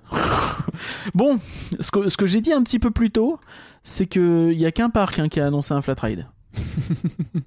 Voilà, donc on a une exclusivité. On a le seul flat ride de la D23 Expo. On est aussi le seul parc qui, parce que les parcs qui annoncent des extensions ou des choses comme ça, c'est des landes, des choses comme ça. Nous, on est vraiment le seul parc qui annonce la jonction entre l'extension, la zone qui connecte. On a montré une allée. Alors, je dis pas, l'allée, elle a l'air d'être cool. Hein. En réalité, ils ont aussi parlé de Frozen, ils ont parlé du Land Frozen, ils l'ont évoqué pour rien dire de plus que ce qu'on savait déjà, et d'une suite Frozen pour l'hôtel Disneyland, mais on savait déjà qu'il y avait des suites, c'est juste qu'on a vu un concept art qui me fait ni chaud ni froid, parce que de toute façon je vois pas les moyens de le payer, et après, ça tombe bien, il y a du soleil, et c'est Frozen, donc ça me fait ni chaud ni froid. Surtout froid du coup, mais c'est drôle. Okay. Bah non, parce qu'il y a du soleil. Ah. Oh. D'accord. Voilà, non, mais c'est plutôt joli. Après, c'est sûr que c'est moins... c'est moins bling bling vulgaros que ce qu'on avait vu la première fois. Oui, même si ça me semble effectivement beaucoup mieux. Encore une fois, il y a un public à qui ça va plaire de ouf le bling bling, donc oui, pas de voilà. Mais public Moyen-Orient, Russie ou de manière tout ce qui est très alors, riche. A priori, Russie aime ce genre de truc. Trop, mais oui. Ah, d'ici là. C'est vrai que. D'ailleurs, on a eu une date pour le Disneyland Hotel 2024. Je crois qu'on l'avait. 2024. On l'avait pas eu. Donc, 4 ans pour refaire un hôtel, tout va bien. Ça va, c'est dans les normes. Il a pas ouvert. Dis-toi que ça veut dire qu'on va l'avoir dans toutes les putains de prochaines conférences pendant encore 4 ans. Et ça, c'est cool. T'es sérieux? Non, mais j'ai même vu des gens s'énerver alors que c'est pas des gens qui s'énervent normalement. Mais c'est vrai que, en fait, dans ce flot de médiocrité, je n'ai même pas. On l'a même pas relevé. 2024. Bah ouais, bah écoute. Ça veut dire que déjà l'entrée du parc est pas très jolie en ce moment. On a encore 2 petites années. Bah, oui. Moi, j'ai vraiment hâte qu'en 2024, ils nous annoncent qu'ils doivent recommencer le plan de Réhab et qu'ils vont recommencer par le Sequoia parce qu'il faudra. Bien sûr. Et on attendra de parler du Sequoia où ils rajouteront les arbres de la forêt de je ne sais quelle licence qui n'existe pas encore. Et puis voilà, puis qui sera ringard dans 12 ans et il faudra. Eh oui. Quel enfer. Donc. Bon, voilà. Eh ben. Donc autant vous dire que c'est un petit peu la douche froide. Hein, on va pas se le cacher. Tout à fait. Et ce qu'on notera aussi, c'est qu'il y a évidemment, mais ça on a l'habitude. Mais parmi les resorts, à plusieurs parcs. Tokyo, ils ont annoncé des trucs pour leurs 2 parcs. En tout cas, ils ont parlé de trucs pour leurs 2 parcs. Californie, ils ont parlé de trucs pour leurs 2 parcs. Walt Disney World, ils ont parlé de trucs pour 3 parcs. Oui, il n'y a rien sur Studio. Et nous, on a évidemment parlé que d'un parc, comme d'habitude. Bah oui. Et j'ai fait du coup un petit truc, faut que je le retrouve, donc en fait, je suis allé chercher de quand date la dernière attraction de chacun des parcs Disney dans le monde. Ah, ça va être rigolo, accrochez-vous à votre slip. Et donc c'est intéressant, c'est de la stat, c'est tangible. Quand on dit nouvelle attraction, c'est vraiment une attraction. Venez pas nous dire un meet and greet ou quoi, à un moment, faut pas être... Ou attends... Le podcast il dure plus de 2 heures, soyons très clairs, parce que typiquement, Star Tours transformé en Star Tours 2... Non. C'est considéré comme une nouvelle attraction, mais peut-être qu'on va arrêter de se foutre de la gueule du monde. Merci. Non mais... Hyperspace Mountain... Bon, voilà. Web, oui. Flight Force. Quand t'as je sais pas. Mais Web, oui. Bah, disons Web. Flight Force, j'ai envie de dire non quand même. Force, c'est compliqué. Bon, dans tous les cas, le cas ne se présente pas. Un cas similaire Flight Force ne se présente pas. Soyez-en assurés. Parfait. Donc, on va commencer par la Californie. On va faire pareil. Donc, Disneyland. Je crois que c'est 2020, Rise of the Resistance, mais c'est peut-être fin 2019. Ouais. Ça change pas grand-chose parce que voilà. 2 ans. California Adventure 2021. Un an. Donc Disneyland a un projet pour 2023. Très bien. On va en Floride. Magic Kingdom 2014, ça remonte un petit peu. Mais ils ont Tron en 2023. Ouais. Epcot. 2022, Cosmic Rewind, l'avant-dernière nouvelle attraction de Disney, puisque la dernière étant Web et Flight Force. Pour l'instant, le plus vieux, c'est donc Epcot, 8 ans, c'est ça Pas Epcot, Animal Kingdom. C'est Magic Kingdom. Magic Kingdom, pardon. Donc, Magic 8 Kingdom ans. 2014. 8 ans. Magic Kingdom 2014.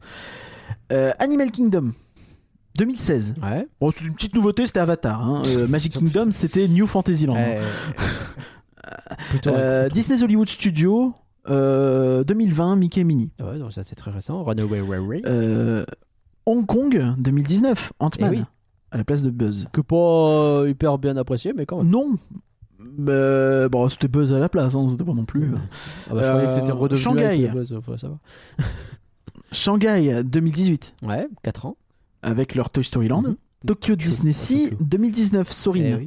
Ah, c'est si vieux que... Avec, bien sûr, 3 ans. Il n'y a que 4 nouvelles attractions l'an prochain. Tokyo Disney, ça fait longtemps. Tokyo Disneyland 2020, La Belle et la Bête. 2 ans. Parc Walt Disney Studios 2022, le plus récent, bravo. Et il faut le dire d'ailleurs, c'est vrai qu'on l'a pas dit, mais il y a eu une petite séquence où ils ont applaudi le nouveau Avengers Campus, etc. Et ils ont montré aussi la Tour Eiffel. Mais ça, c'est... Et on a vraiment vu toutes les images qu'on a vues de Paris. Oui. Sur le campus, la seule image qu'on a vue, c'est l'animatronique d'Iron Man. Et un feu d'artifice. On n'a vu aucune image du ride de Web. Le feu d'artifice du ride de Flight Force. Rien du tout. Alors vraiment, c'est étonnant. Vraiment rien du tout. Ils ont pas, le mot Flight Force n'a pas été prononcé une seule fois, alors que c'est quand même la dernière création d'Imagineering, puisque Web est un copier-coller. C'est vrai ce que tu dis. C'est quand même un paradoxe. Alors que Cosmic Rewind, c'est génial. Hein, on l'a parodie, mais l'intro aussi de la séquence Disneyland Paris, justement sur cette Tour Eiffel, donc la projection des 30 ans sur la Tour Eiffel, qui a été littéralement vue par 20 personnes. 30 du coup, pardon. Mais oui. C'était audacieux là aussi. Mais pourquoi pas. Mais oui. Après ça fait rêver les U... enfin de fait hein, c'est un bel outil de com pour les US. Oui, certes. La Tour Eiffel dans les 30 ans, c'est joli. Ça en jette. Et du coup, Parc Disneyland bien sûr. 2006. 2006 Buzz à la place de Visionarium. 2006. Ça fait voilà. Donc ans. On rappelle hein. 16 ans. Le plus vieux avant c'est 2014 et il a une nouveauté dans 6 mois. Après c'est 2016. Et sachant que les deux c'est des lands, c'est New Fantasyland, c'est Pandora. Donc, c'est-à-dire qu'il y en a un ça fait 8 ans et il a une nouveauté très bientôt. Nous ça fait 16 ans et il y a zéro annonce. Et c'était Buzz. Et c'est pareil, le premier qui vient me parler de Filard Magique, vraiment hein. Il désinstalle l'application sur laquelle il y a tous ses podcasts. Hein. Il est interdit de podcast pendant 1 an. Je veux plus l'entendre. C'est terminé. Finité. À l'année prochaine. Merci d'être venu. Et t'écoutes pas d'autres podcasts non plus. Les gens sont d'accord avec moi. Je demande à Victoire de adapte-moi. Je suis sûr elle est d'accord. J'ai dit elle au pif. C'est la première qui peut demander à tout le monde. Je pense que tu peux demander à la fille d'attente. Tu peux demander à Main Street Actu. Tu peux demander à tout le monde. Je pense qu'ils seront d'accord. Même Patrick Béja, il est d'accord. Non, pas lui.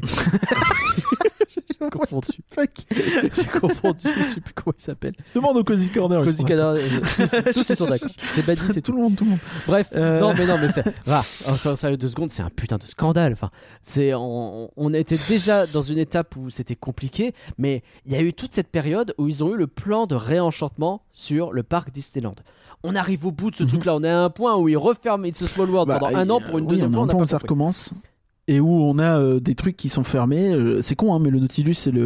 Tu vois, on peut même pas dire que le parc Disneyland, il est dans un état éclatant. Il y a BTM, il est...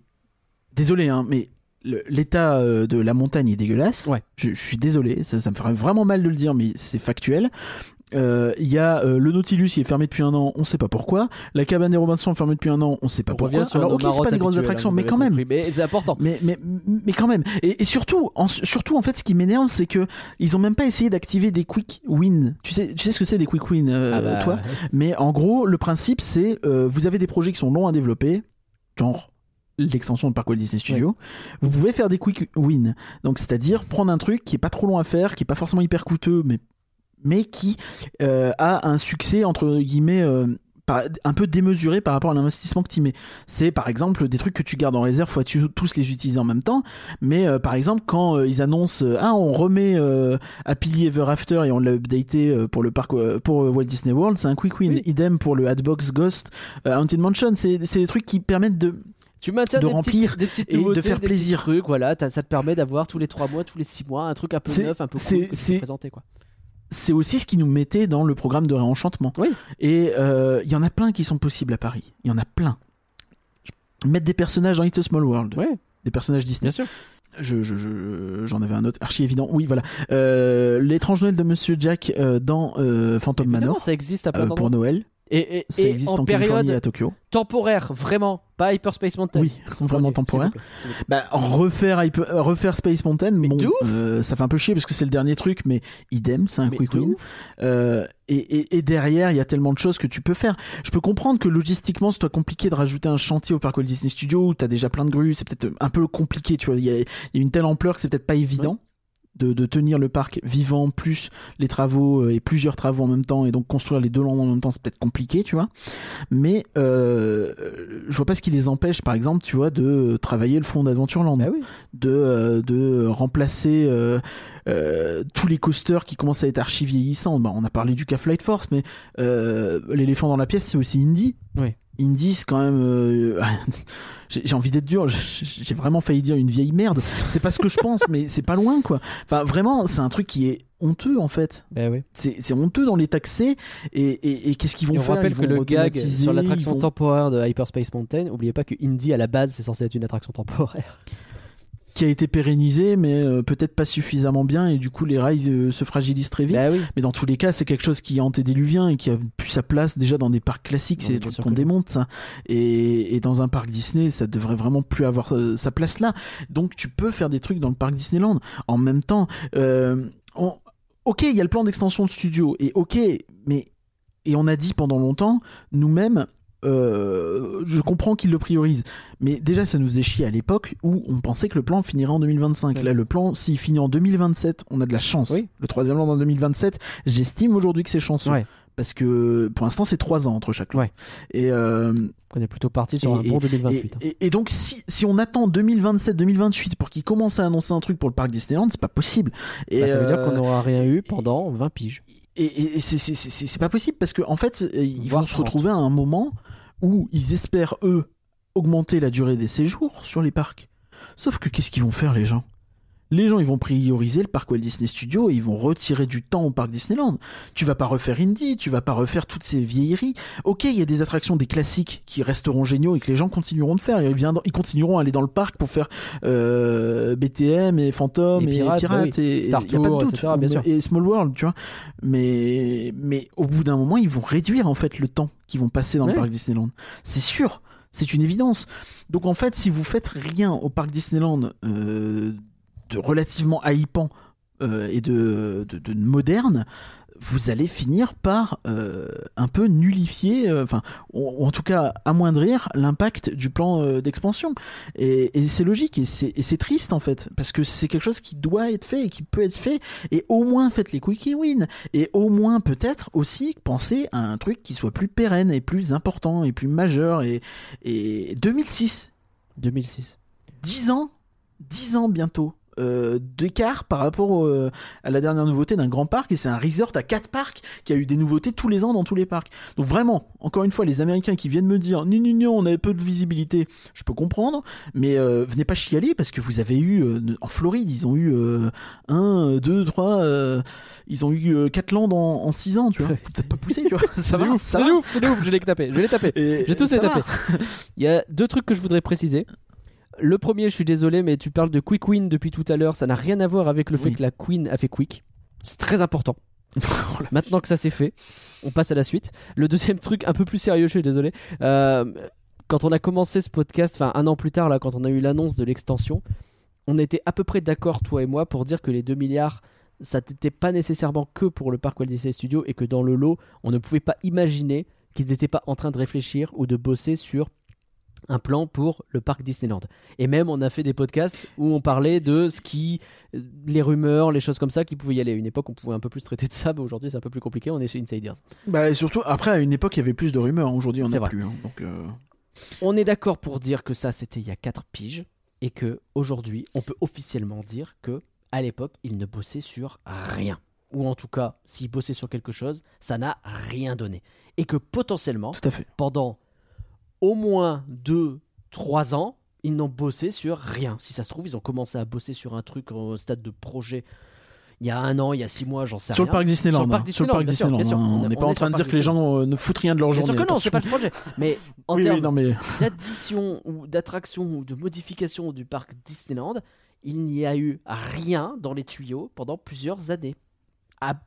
Et on vient pas me dire par pitié que Star Tours 2, le nouveau Pirates des Caraïbes, j'en sais rien moi, les Haunted, enfin le Phantom Manor qui a été modifié, que tout ça, c'est quelque chose qui rentre là-dedans. Non, soyons sérieux un peu.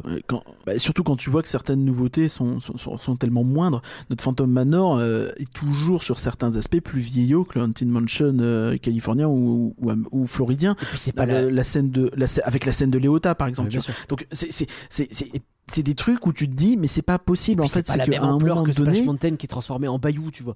Non, clairement pas la même ampleur. Là je dirais OK, tu vois, si tu me transformes j'en sais rien, je dis une hérésie exprès, mais si tu me dis que BTM d'un seul coup tu changes complètement sa théma pour faire un autre truc, OK, t'as fait un truc massif, tu vois. C'est pas du tout le cas et je sais pas ce que je veux.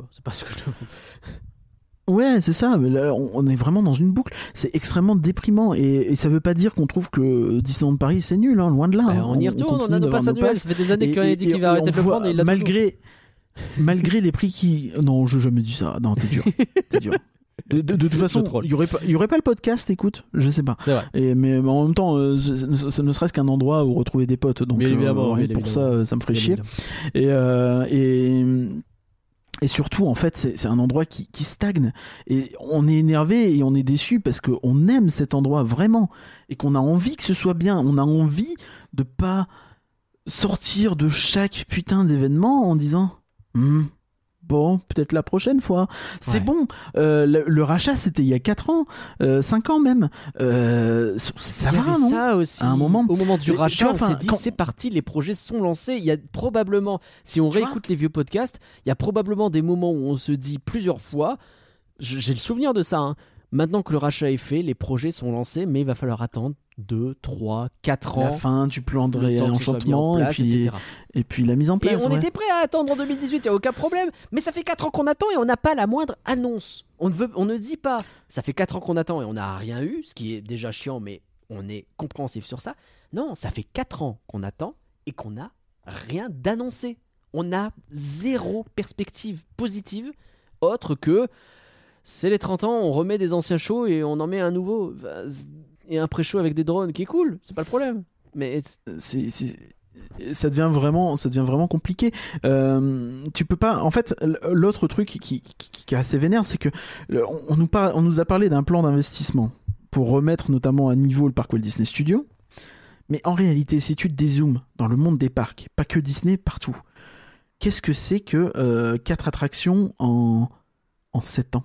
Même pas en 7 ans, puisque du coup ça nous amène à 2027, donc en 9 ans, on va dire 2027. Donc là tu parles des nouvelles attractions du parc Walt Disney Studios. Ouais, du parc Walt Disney Studios. Spécifiquement les attractions, tu fais exprès de pas mettre réponse dedans, évidemment. Attends, je compte 1, 2, 3, 4, non, c'est bon.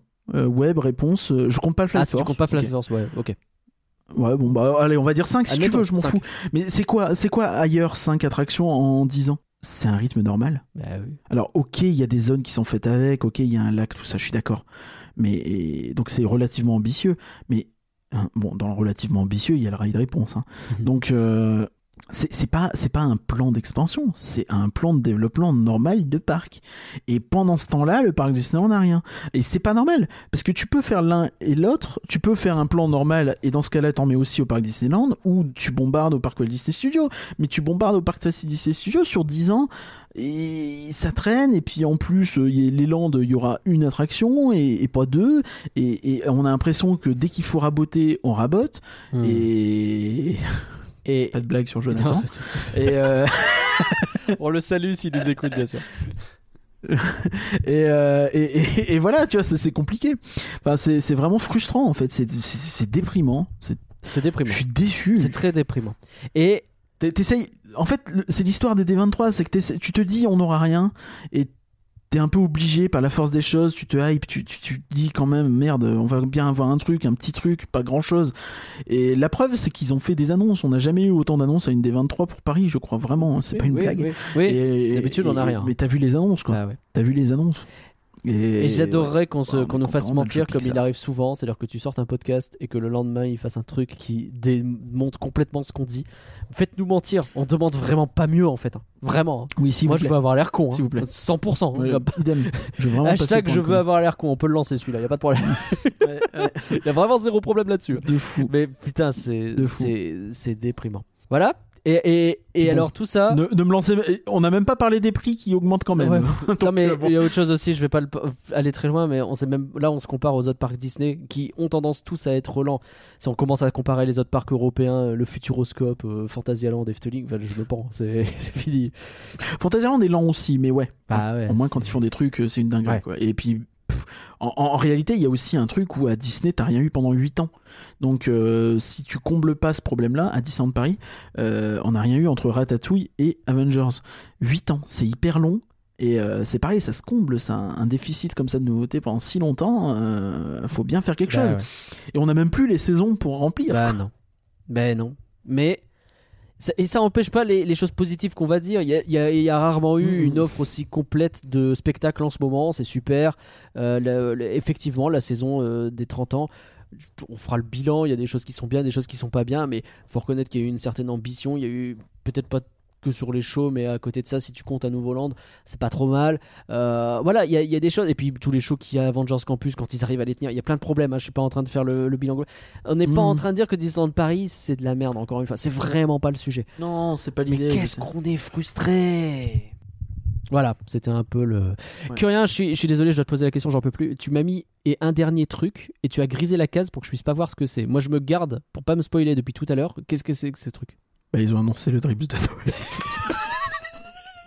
Tu m'as un peu niqué la blague tout à l'heure, j'étais un peu deg. Ah bon? Bah oui, tu l'as dit, mais nous on a le Drips de Noël. Ils ont annoncé le Drips de Noël. Mais oui, mais parce que ça a été... On nous récupère un show qui a 10 ans, et en plus, c'est même pas en plus, c'est vraiment en... On l'a un petit peu fait en running gag, surtout pendant le live, et un petit peu là aussi. Toi, Curien, tu te disais, mais sur les 100 ans notamment de Disney, c'était quand même l'occasion d'avoir un beau show nocturne. Et puis on se dit...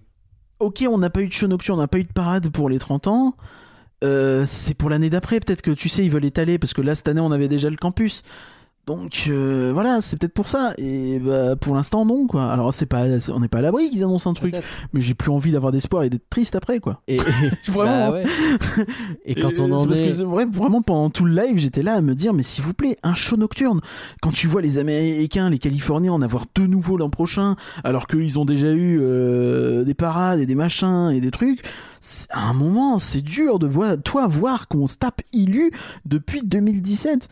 Alors que Illu, avec des putains de scènes qui pourraient au moins mettre à jour, quoi. Ils pourraient au moins dégager La Belle et la Bête, quoi.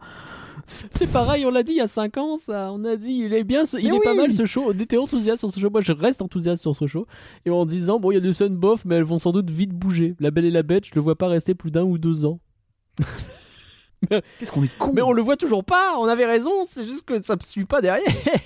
Ça n'a rien à foutre là, putain. Zootopie, ça fait tellement d'années qu'on le dit qu'il faut foutre Zootopie ou quelque chose à la place, quoi. Enfin bref. La frustration est extrême. On va pas s'épancher davantage parce qu'on a déjà fait un podcast très long et le podcast est déjà trop long. Et je pense que de toute façon, on a bien compris l'idée. Si on fait quand même un bilan de cette D23, si on recoupe un peu tout, au global, jeux vidéo, films et parcs. Au global, j'ai envie de dire, bon, jeux vidéo c'est compliqué, c'est un peu à part, mais film et parc, je dirais que on voit qu'ils payent vraiment la fin de cycle pour les parcs, peut-être un peu le Covid et pour aussi, les films, et peut-être un peu aussi, ouais. Et pour les films, la surabondance d'annonces il y a 2 ans. Et qui, en plus, pareil avec le Covid, t'as des projets qui ont été retardés et compagnie. Ouais. Donc forcément, ça manque d'annonces. Ça manque d'effets waouh. Il y a des trucs. mais ça manque d'annonces. Normalement, quand on nous parle des films d'animation à la D23, on a un planning sur 3-4 ans et on voit plein de trucs. C'est comme ça que des gens avaient pris peur en voyant que Pixar allait faire 5 suites entre 2018 et 2020. Tu vois. Et c'est dommage parce que bon après c'est une autre façon de faire, mais c'est juste que du coup la D23 était un peu fade. Il n'y a pas eu beaucoup de folie. Voilà. Donc, c'est ce que je retiens aussi. Tu vois, c'est bête, mais même sur le, tu vois, je vais revenir parce que j'ai pas le choix. Je suis désolé, hein, mais tu vois, Star Wars, pas aucune nouvelle des films, toujours pas. Et alors. Tu te dis, c'est peut-être l'occasion de enfin montrer un petit truc sur Rogue Squadron, parler peut-être des projets des autres. Il y en a plein qui ont des projets, on en a marre de les répéter. Feige, Johnson. Et rien. Et c'est chouette, on a vu le trailer de Mando saison 3, je suis content, tu vois.